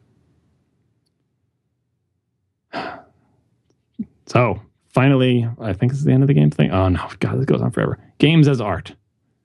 This is something that I mentioned. We started, we heard about in the previous letter, and a couple people uh, wrote in to ask me about.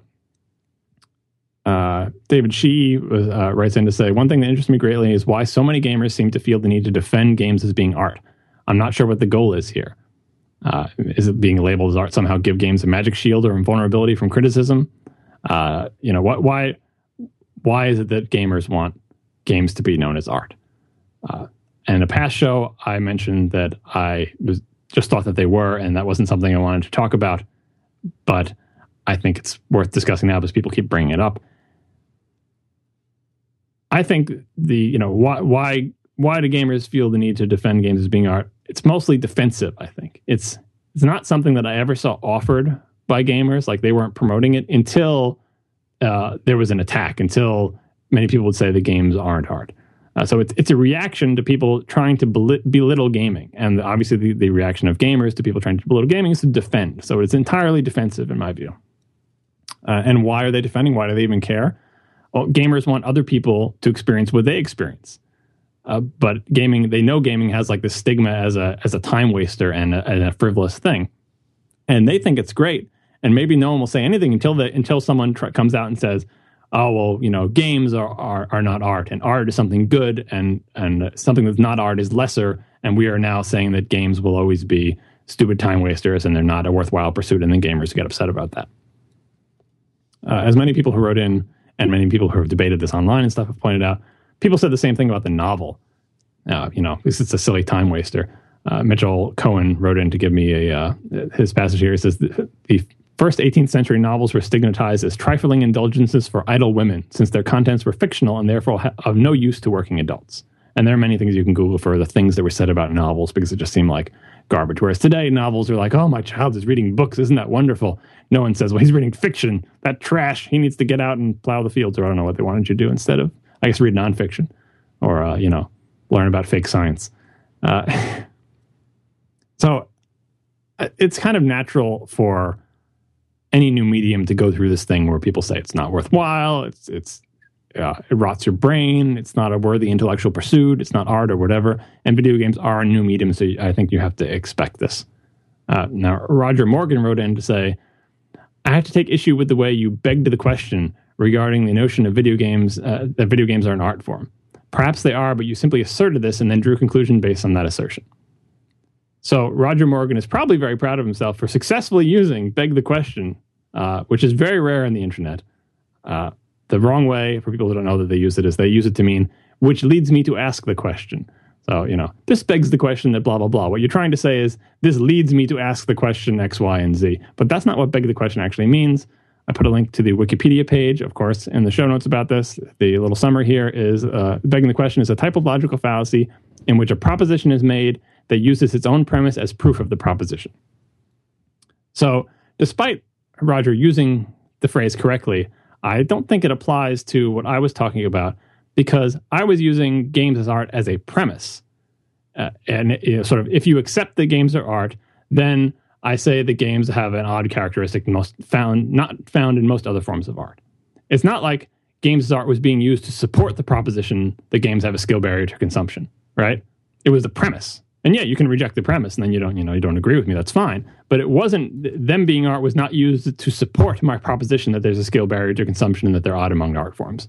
Uh, so I I would say that that is correct use of the phrase, but not entirely applicable. Uh, but on the on the substance of what he's saying, well, here he says he says he's neutral on this topic. Having, having never having been particularly drawn to these games, I would be genuinely interested to know how you come to the conclusion that they're an art form. Are you t- talking from the creative perspective of the players? I'd love to hear the reasoning. Uh, on the internet and on podcasts, I have not been particularly interested in defending this premise that I have. Like I mentioned it just offhand last note that, but I do strongly believe that they are art. But really, the reason it's not an interesting debate to me because it's it's semantics. It's not games are art.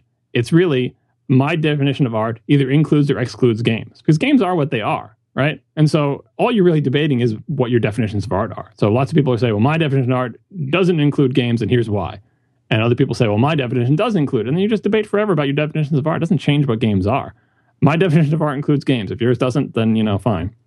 If we can agree on a definition, then we can have a debate about whether games qualify. But always the debate is the other way. People are just shifting around their definitions to conform to what they wanted, not saying before we begin a debate we would agree we agree that this is art, and then we can argue about whether games qualify. You're saying you, you need you need uh, a definition of art to begin with before you can even engage in a debate with these people.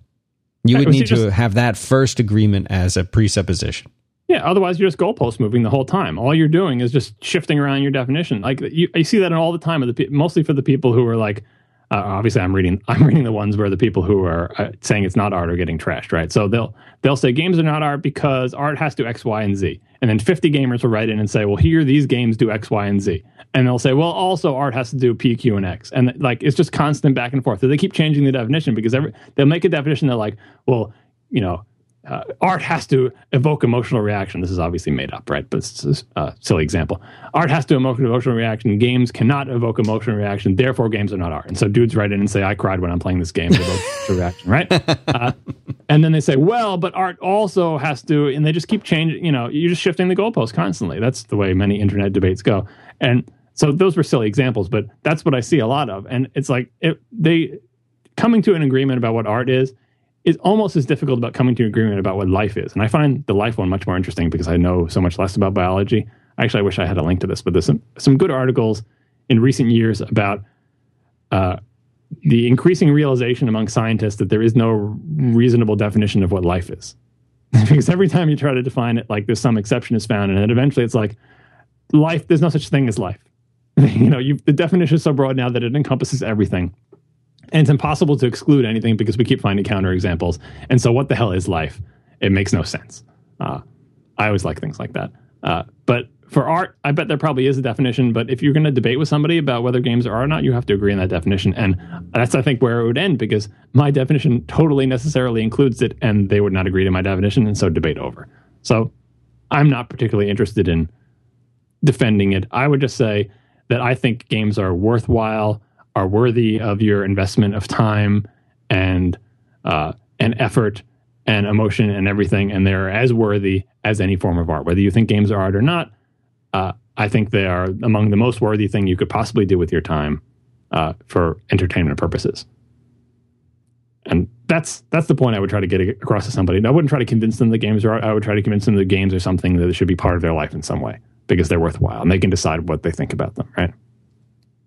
Uh, so the end of this thing from Roger, it says, people who enjoy football aren't clamoring to find legitimacy by being described as art. Reality TV shows don't seem to feel the need to define themselves as art. So why is there such a preoccupation with gamers? Does it make games any less enjoyable or less legitimate if they aren't art? Again, I don't think it's a preoccupation with gamers until uh, they were attacked.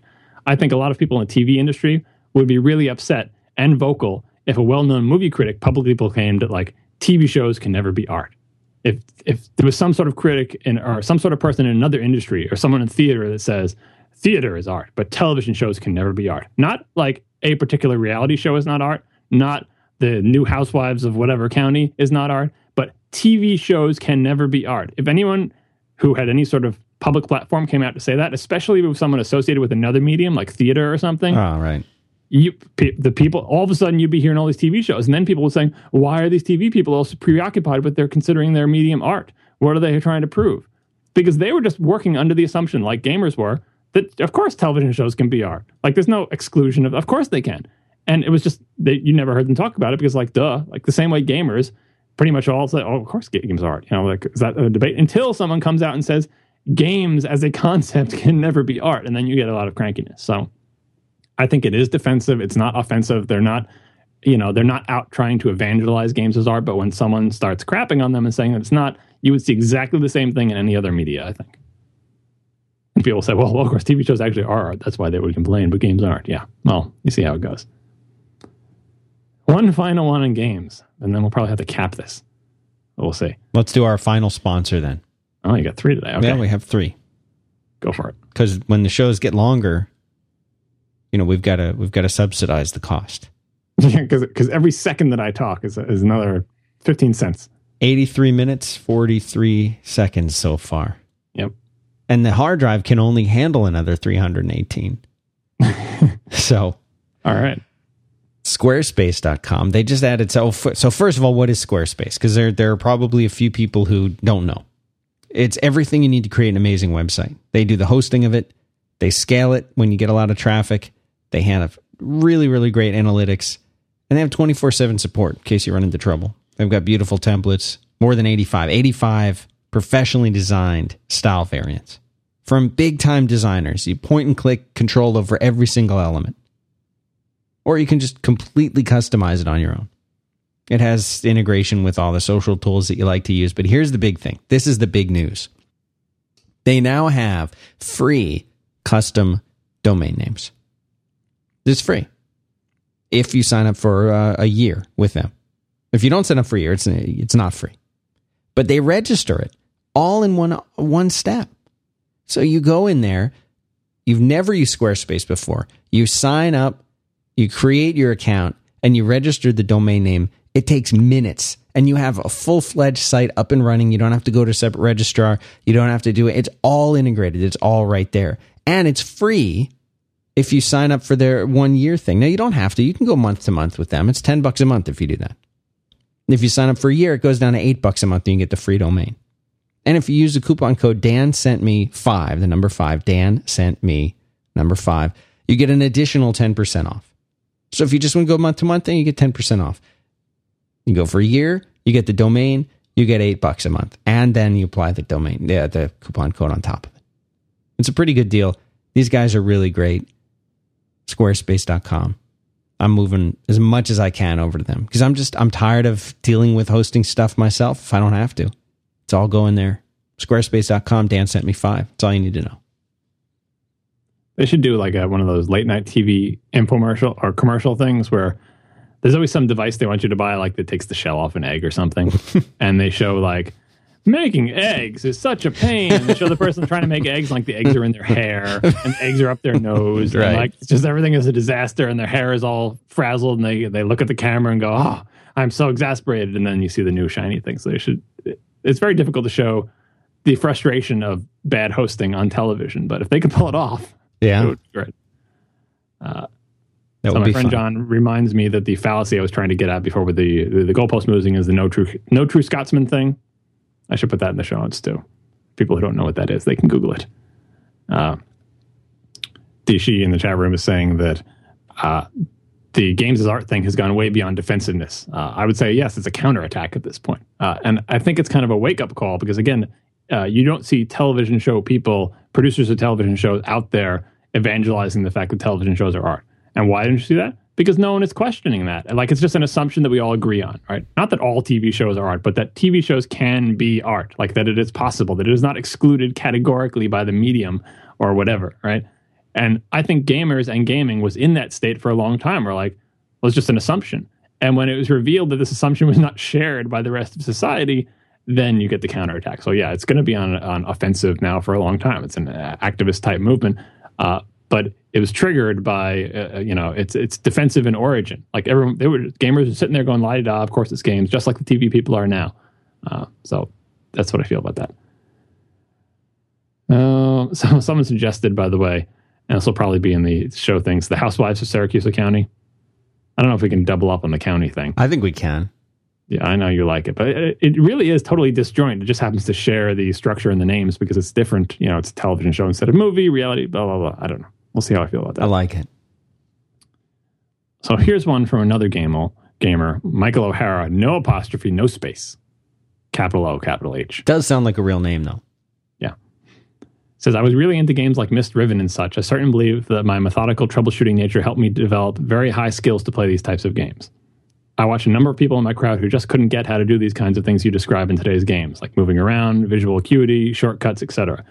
And his conclusion is some of us can be very skilled indeed with the complex, difficult games, just not the kind of games you're talking about. This is definitely true. There is a whole other category of games, which, as many people are sad about, has become much less popular. But the kind of games where the skill barrier it, it to entry is not about physical hand-eye coordination so much as puzzle solving and problem solving. Like it used to be that that, that was a whole very popular genre of games, like, like Myst. The, yeah, or the, you know the Sierra text, uh, the Sierra graphical adventures, like oh, sure. and stuff. And before that, the text adventure games where you were being faced with basically brain teaser type puzzles of varying levels of fairness. There's a good incomparable podcast about text adventures that people should find if they're interested. Uh, you played Ultima, right? No, I did not play Ultima. Hmm. Well, I I might have side saddle played that. I remember I, I, had a Mac, so any game that was only available on a PC, I would have to watch my friend play over his house or help him play. But I don't think we really got into Ultima. We did Eye of the Beholder and a couple of SSI stuff, but not Ultima. Uh, so well, Ultima Ultima was a Commodore 64 game. Well, I mean, I'm I'm not saying it wasn't a PC game. For me, the way I think of it, the early Ultimas, Commodore 64. Yeah. No, I never had a 64. I had a VIC 20. Yeah, not bad. Not a bad machine. Oh, so that's terrible. uh, so he goes on to bemoan the current state of games. The games today have gone on the same road, gone the same road to perdition that happens to movies. Movies today are almost entirely about shock and awe, the CGI and violence. Seen one, you've probably seen most of them. The state of games today is the same. No one makes mind challenging games like Riven anymore they are a much smaller percentage of the market. That is true. This type of adventure game is now so narrow that only a few super nerds are into it, and these are nerds who they have a different kind of skills. Where you put you put the average person in front of like Hitchhiker's Guide to the Galaxy text adventure, they get nowhere. Uh, and you could say, well, they could get somewhere if they even cared, but there's no way they're going to bang their head against that wall because, and again, this gets back to can they learn that skill versus will they learn it? I, you know, the end result is the same. They will not finish that game, whether because they can or, or, never could, or just simply don't want to learn, they won't. But there are people who do like these kinds of games, and and uh, there are there are a smaller percentage of the market than they used to be. I agree with that. Uh, so his second conclusion is they're only making games that are 100 different ways to kill. No wonder, as a society, we have a problem with men desensitized to violence. I would say about this and about you know games like Riven and as a percentage of the overall gaming and uh, games just being shock and awe and stuff like that in the absence of any kind of artificial controls, any mass media is going to end up with a mix of content that reflects human nature. And a lot of people don't like that reflection. Like, I think, you know, if you don't have any sort of controls, like where there's someone determining what is worthy of being shown or whatever, those kind of artificial controls where, uh, you know, some powerful cabal in Hollywood decides that, or, you know, the comic book code is an example from your world. They just decide that there's only going to be a certain kind of things that they think are appropriate to see in comic books and stuff like that. Right. Those no vampires. No vampires. Yeah, those are artificial controls, right? But in the absence of artificial controls, any kind of media, TV, books, movie, any kind of art form, painting, music, anything, is going to be a reflection of human nature, percentage wise. And like it or not, you know, adolescent boys like killing things and they like sexy ladies and all these things that we, you know, that intellectually we we think are, you know, base and and not particularly enlightened.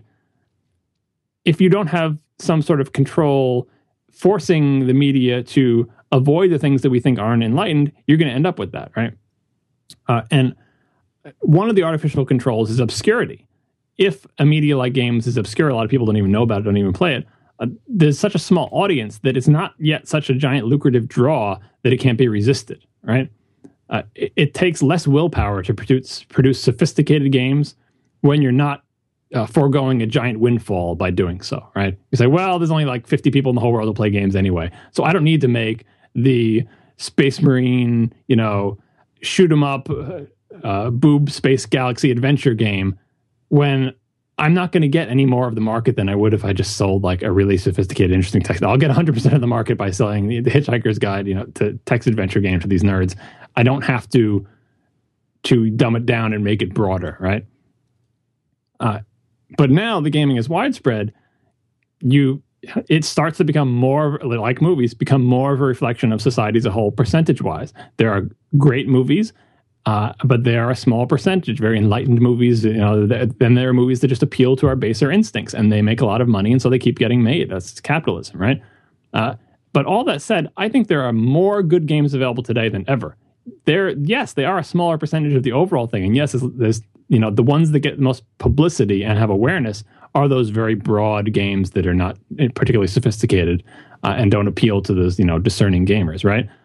That's what gets the press. But in terms of raw numbers, I think there are more great games now than there ever were, simply because there are just more games overall. So Michael continues if the definition of skills is simply a premium on fast reaction and kill before being killed, that leaves behind a whole other a whole lot of other skills, usually ones that require some intelligence and at least value thought over raw primal skills. Uh, it's not that they're being pushed into premium; it's just a different kind of skill barrier. Uh, and the skill barrier I'm talking about is it's much worse than like you know very few people can can play through one of those text adventure games or will play through them because they find them frustrating and not that interesting and it's just uh, kind of obscure and you have to be really into that. Kind of like people who are into like super hard crossword puzzles. Most people like crossword puzzles but at a certain point you're weeding everybody out and it's like oh well these people seek out the super hard crossword puzzles because that's what they need to to be a challenge and to be interesting to them right? I'm talking more about games that really are broad. Like i think journey is a super broad game that anyone can appreciate without any history in gaming and knowing anything about it, except for the fact that they can't successfully play it. And that's the frustrating thing to me that that that is not a really obscure thing or that that only a few people can appreciate. That, but it's just regular people being prevented from experiencing it because they lack these basic skills to play games that really don't have anything to do with the game. They just assume that you're supposed to have it. Uh, he continues, as someone who parents kids, I don't like kids playing such violent trash. And no, World of Warcraft is not analogous to Pinochle. This kind of rationalization drives me crazy. And his final conclusion society is in decline. We are doomed, but young people haven't figured it out. And there are too many older folks who will sell the young whatever they want. So, in reaction to this letter, I will quote this thing that I Googled the heck out of to try to find the sourcing for, but the Google results were totally destroyed by spammy reposting garbage results. Mm. Google really needs to get their act together. Children, the children now love luxury. They have bad manners, contempt for authority, and they show disrespect for elders and love chatter in place of exercise. Children are now tyrants, not the servants of their households. They no longer rise when elders enter the room. They contradict their parents, chatter before company, gobble up dainties at the table, cross their legs, and tyrannize their teachers. this probably poorly translated, probably misattributed quote about the kids today often seen on the internet, is attributed by Plato to Socrates around 420 BC. So, kids today, it's eternal refrain. What they're doing is bad. They are badly behaved. They're going to hell in a handbasket. Socrates thought it in 400 something BC. Every person thinks it today. I don't think it's any more or less true at any one of those times. I think World of Warcraft is analogous to Pinochle in the sense that I was discussing it, which is the idea that certain things that you play as a child you should stop playing as an adult because they're frivolous. And no one seems to say that about Pinochle as people continue to play it well into old age. But for video games, a media that did not exist when the current generation of old people were young, uh, they think it's some crazy thing that the kids are doing, and it's surely it's only for kids. Three generations from now, when we're th- three generations through, adults, you know, we're long past the point where adults are the vast majority of gamers. But many generations from now, from the people who were not alive, uh, uh, people who were alive when there were no video games, all of them are dead. I think it will be more like Pinochle. Uh, Michael doesn't give any particular arguments about why it's not analogous to Pinochle. Probably because Pinochle existed before he was born, but video games did not. That is my guess. So when I listen to myself in this episode, we'll see how much about gaming I missed. But I think I got it all. Does it, am I am I leaving any holes here? You're asking me. You're the you're the gamer. You're the expert. I know. I, I, this is the, the three episode attempt to articulate some half formed topic that I could not have written about successfully because obviously I hadn't thought it through enough, and yet we get three shows worth of content out of it. I think I think it's, it's interesting for me to think about. Again, getting back to Merlin's thing as the, the podcast being like a first draft on your ideas. I think this is a useful ex- exercise. It's produced a lot of good, thoughtful feedback and and blog posts and tweets about it. So I hope people enjoyed it as people, well. People people love your discussion of gaming. They wish there was a gaming show, and they wish you would do it. Yeah, well, you know, I can't do a gaming show and this show. And as uh, I think I've discussed this before, but you keep bringing it up, so I'll talk about it again.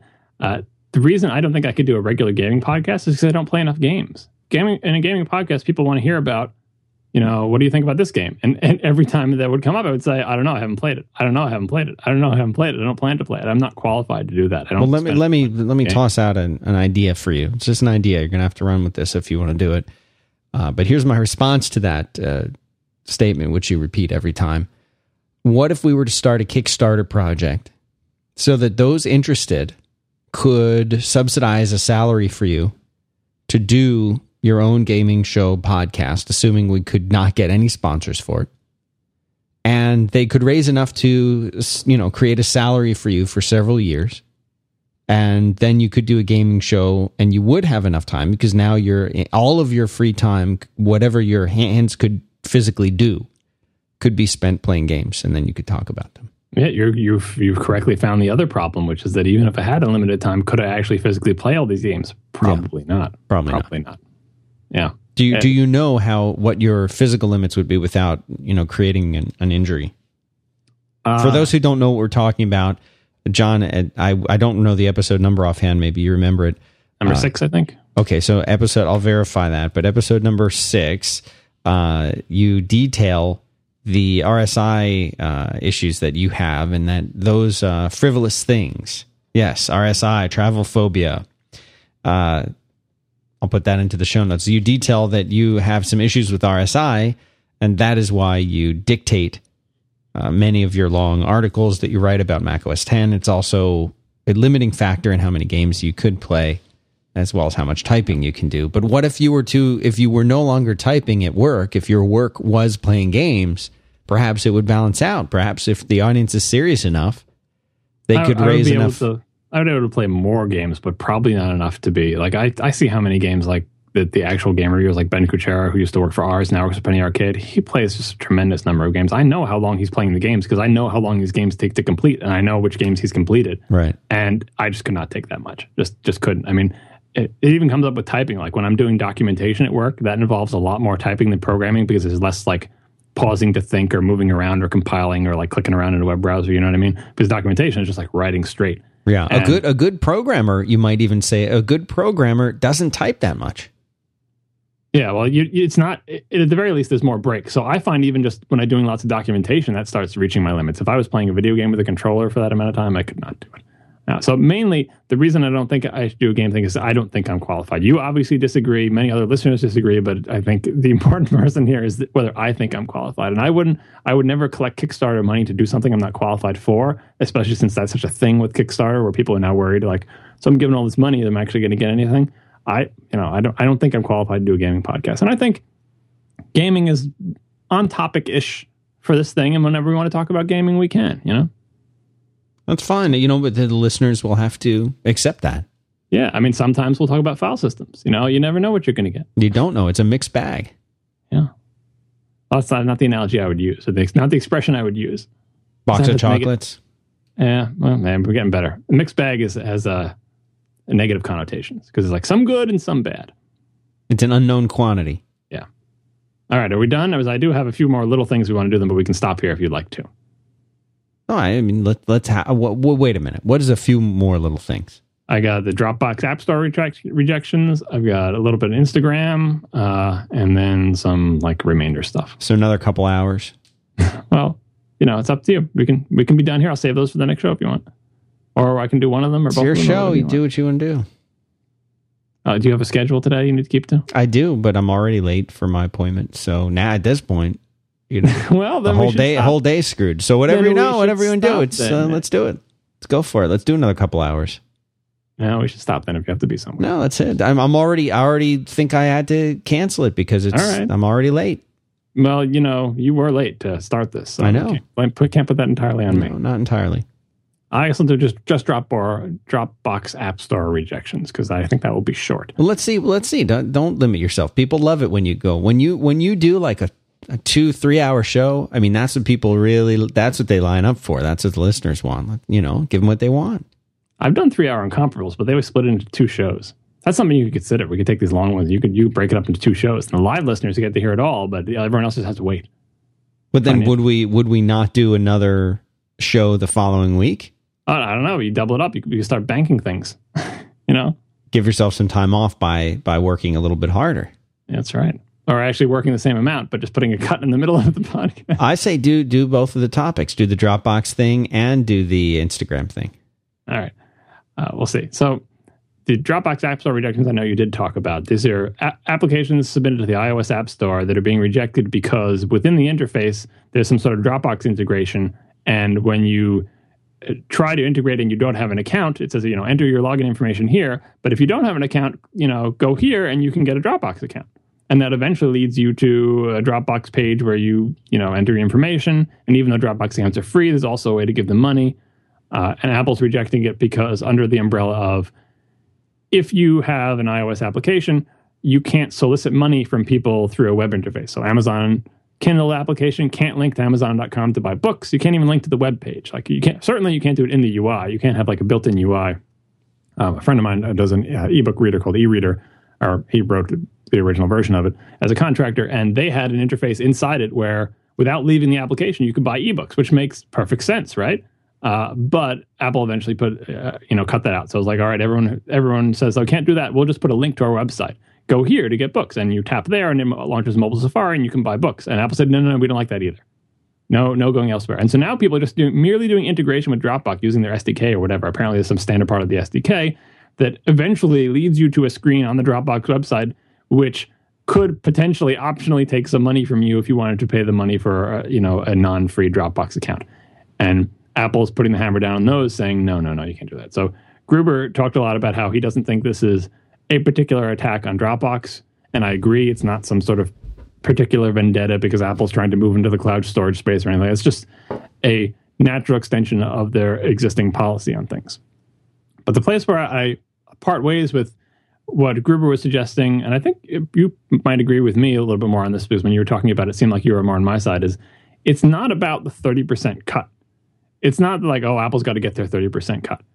Apple doesn't make money off 30% cut of sales. Like that's just enough to help keep the lights on for their business. Apple makes all their money by selling hardware. The, the amount of money they make off software and other services is negligible uh, compared to the rest of their money. Yeah, I think people so, ought, ought, to think about that. Anything relating to iTunes or any of that as just break even for Apple. If they and I think that's how Apple thinks of it as either slightly losing money or break even. If they do a little bit better, they, yeah, we did a little bit better.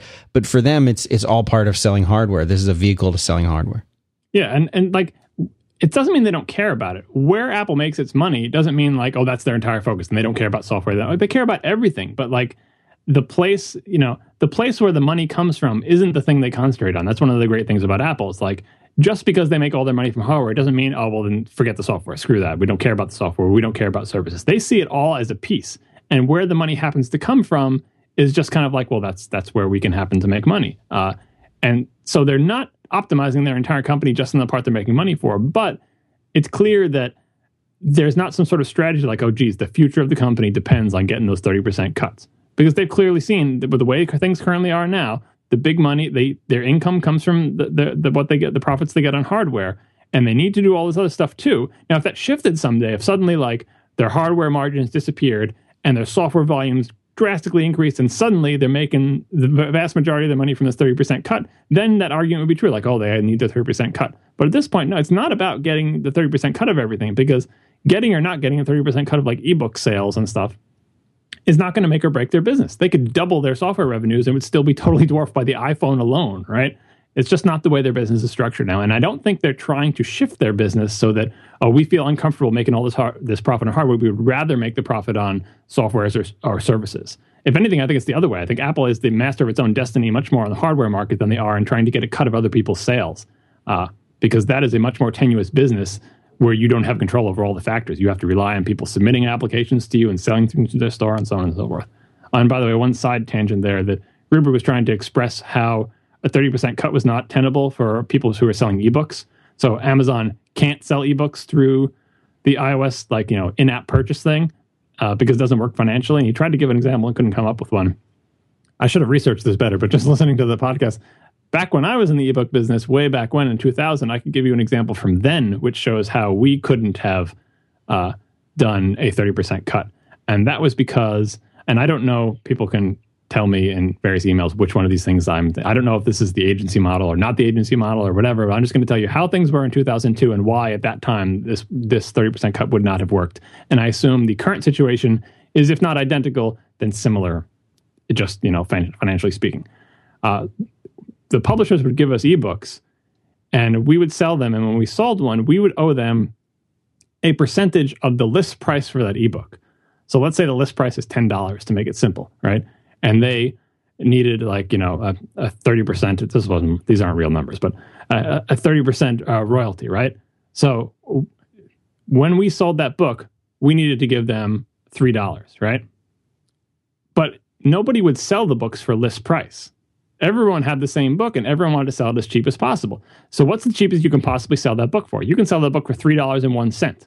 Give the three dollars for the publisher and make one cent back. And because of competition among booksellers, the prices really drove themselves down. So yeah, the list price may have been ten dollars, but everyone's selling the books for like three dollars and fifty cents, three dollars and ninety nine cents, because they know they owe the publisher three dollars no matter what. And it's like, well, how much profit can I eke out of that by driving my prices down? Because if you drive your prices down, you get more customers to come to you.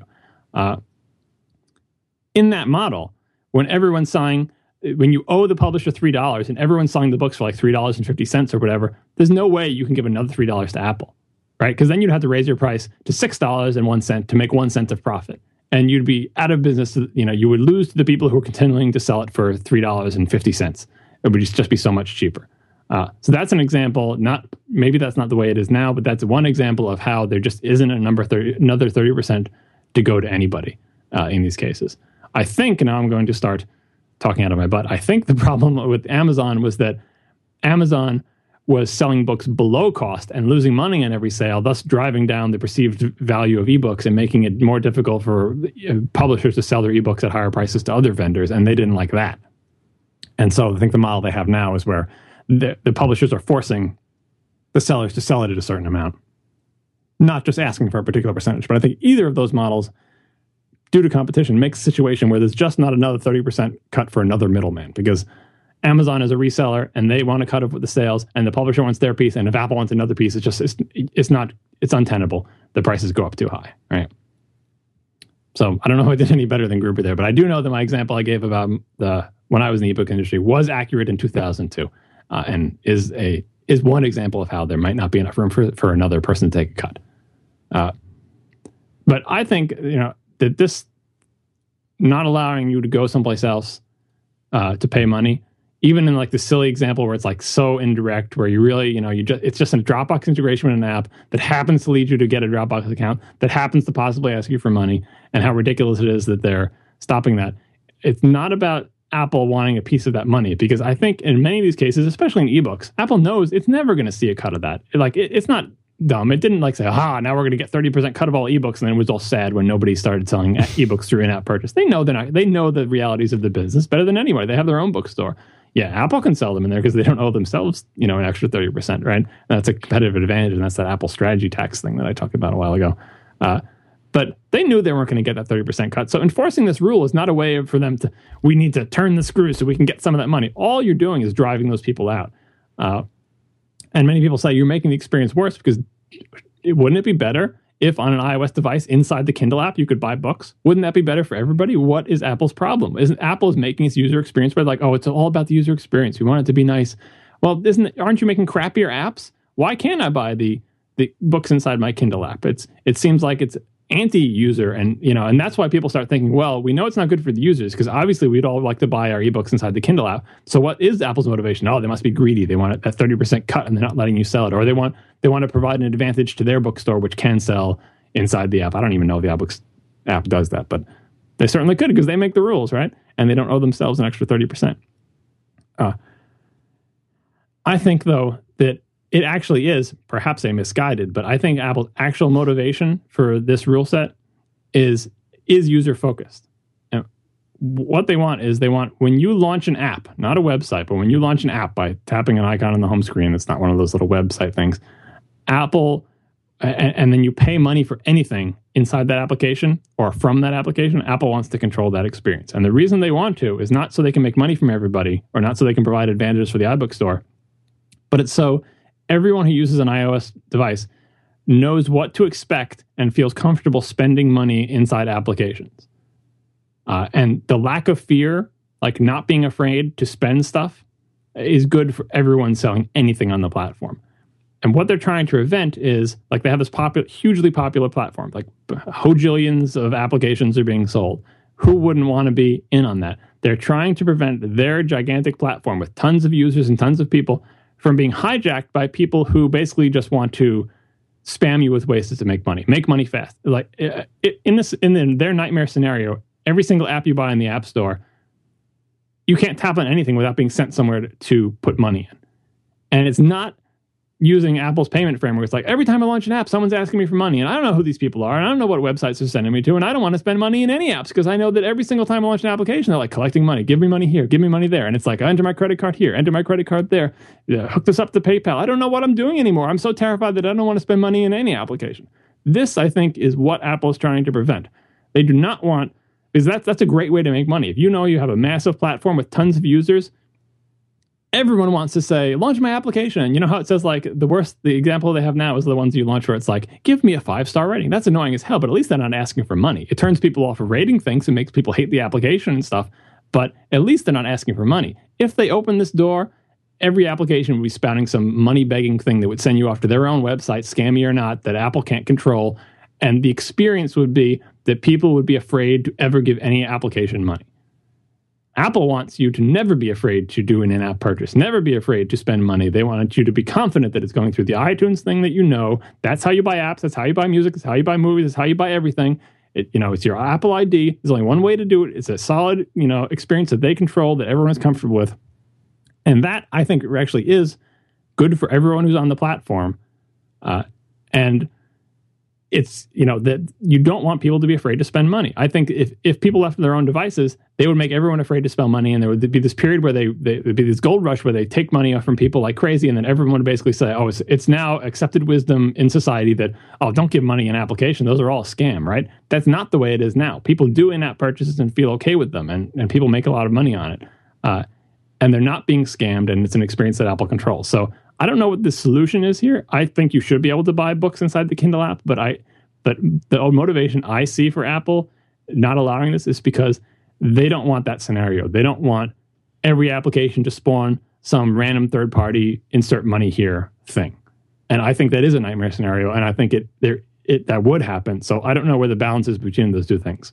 I do want to buy Amazon books, but I do not want it to be open season and anybody can collect money in any possible way from an app. That didn't take long. No, it wasn't too bad.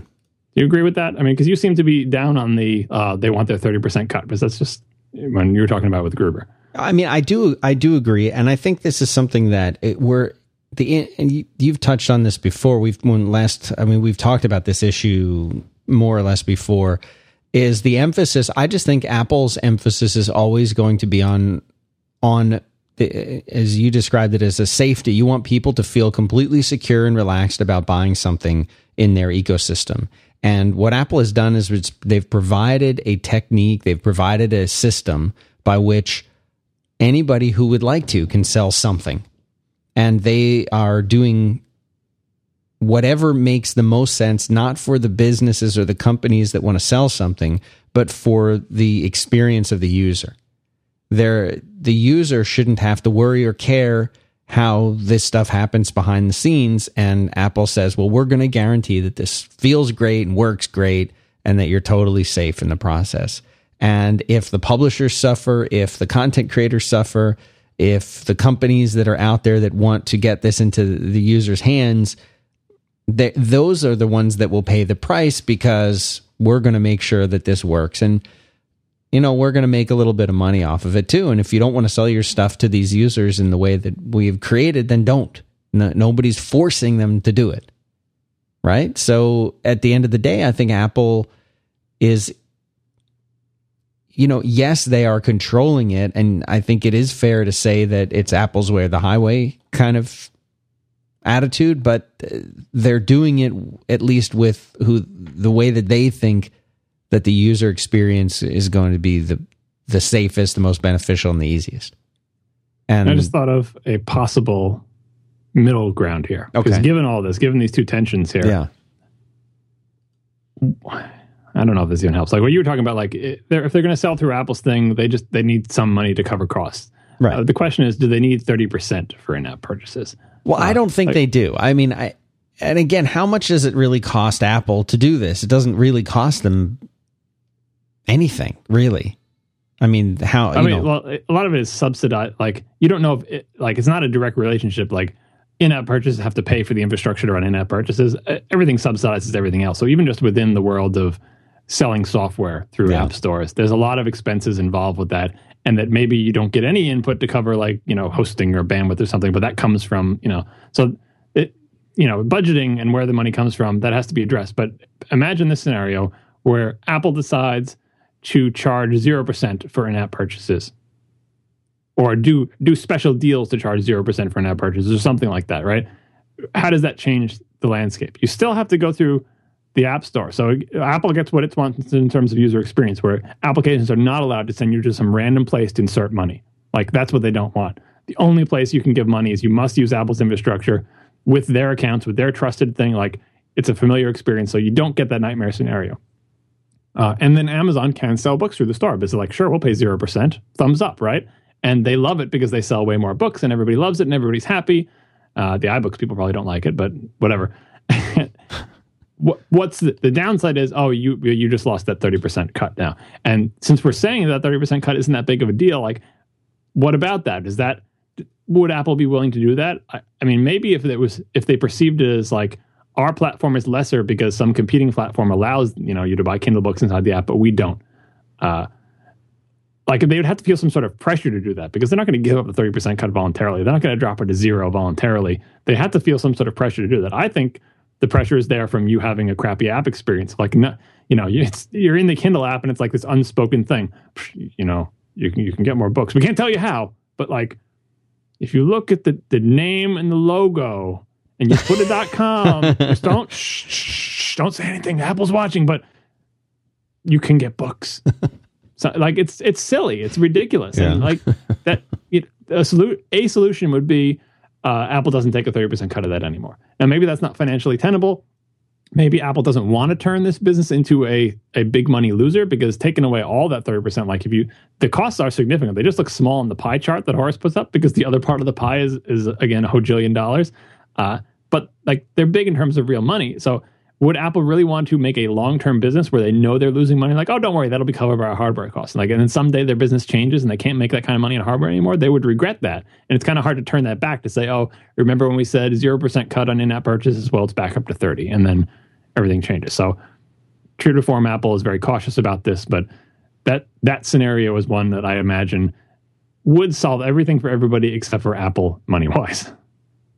And and I don't know how big of a deal that is, but I again I think there needs to be some sort of pressure for them to do that. And so far they don't feel it. And I think the reason they don't feel it is because the other competing platforms, well Android at least, has a little bit of that nightmare scenario going on in it where it is kind of the wild west and people don't feel as comfortable spending money and people do buy mostly free apps that are ad supported and like Apple says, well, we don't really need to compete with that because we're already providing a better experience. No, it's not better in terms of you can't buy Kindle apps inside can't buy Kindle books inside the Kindle app, but it is better in the other way, so we think net net we're still ahead of them.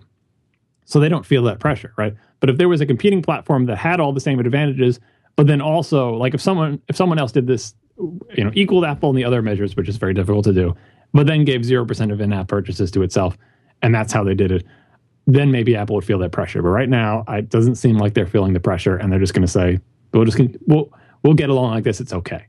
Uh, people will find a way to get their Kindle books, uh, and we're kind of happy that the iBook store doesn't have that disadvantage and whatever.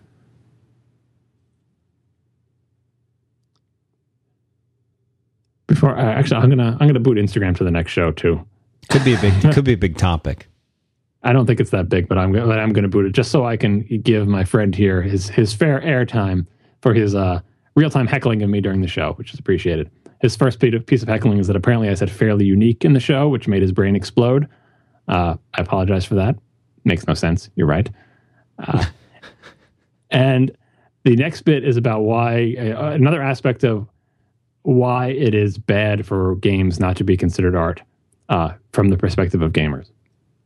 Uh, and he's looking at it from the perspective of uh, obscenity and the uh, the Jack Thompson stuff. He was that uh, excuse me disbarred lawyer who was trying to like sue video game makers for making violent video games and stuff like that.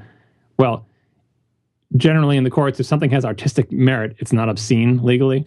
That's why he, his, the example he gives that uh, the books like Lolita are not attacked as child pornography. I think they are attacked as child pornography, but in general, you know, when something has the the stamp of art on it, uh, it's harder to attack for being obscene. It's like, oh, but, but it has artistic merit. It's not just you know pornography for, for the sake of pornography. It is it's art that incorporates elements that are similar to them. You know what I mean? Uh, and so if games are not art, they're much more open to charges of being subversive or antisocial or otherwise uh, unworthy. Uh, and I think that's that's a good point, mostly in terms of the stupid puritanical American culture and our weird legal system, but it is a practical concern. And then he says I should do 50 minutes in Farmville, which I decline. I think that's enough for one show. It's a lot of gaming, a lot of Dropbox, a lot of I can't even remember what the first. A lot of Ruby, a lot of Ruby in motion. Dishi points out that Australia has even worse crazy corp- game obscenity laws, and I agree. They also have spiders that eat snakes, so there's that. So what do we say we uh, button this one up, All as right. they say, Yes. as they say. As Merlin says. Yep, you say it too. So you can uh, follow John Siracusa on Twitter, S I R A C U S A. There is no Z in Siracusa.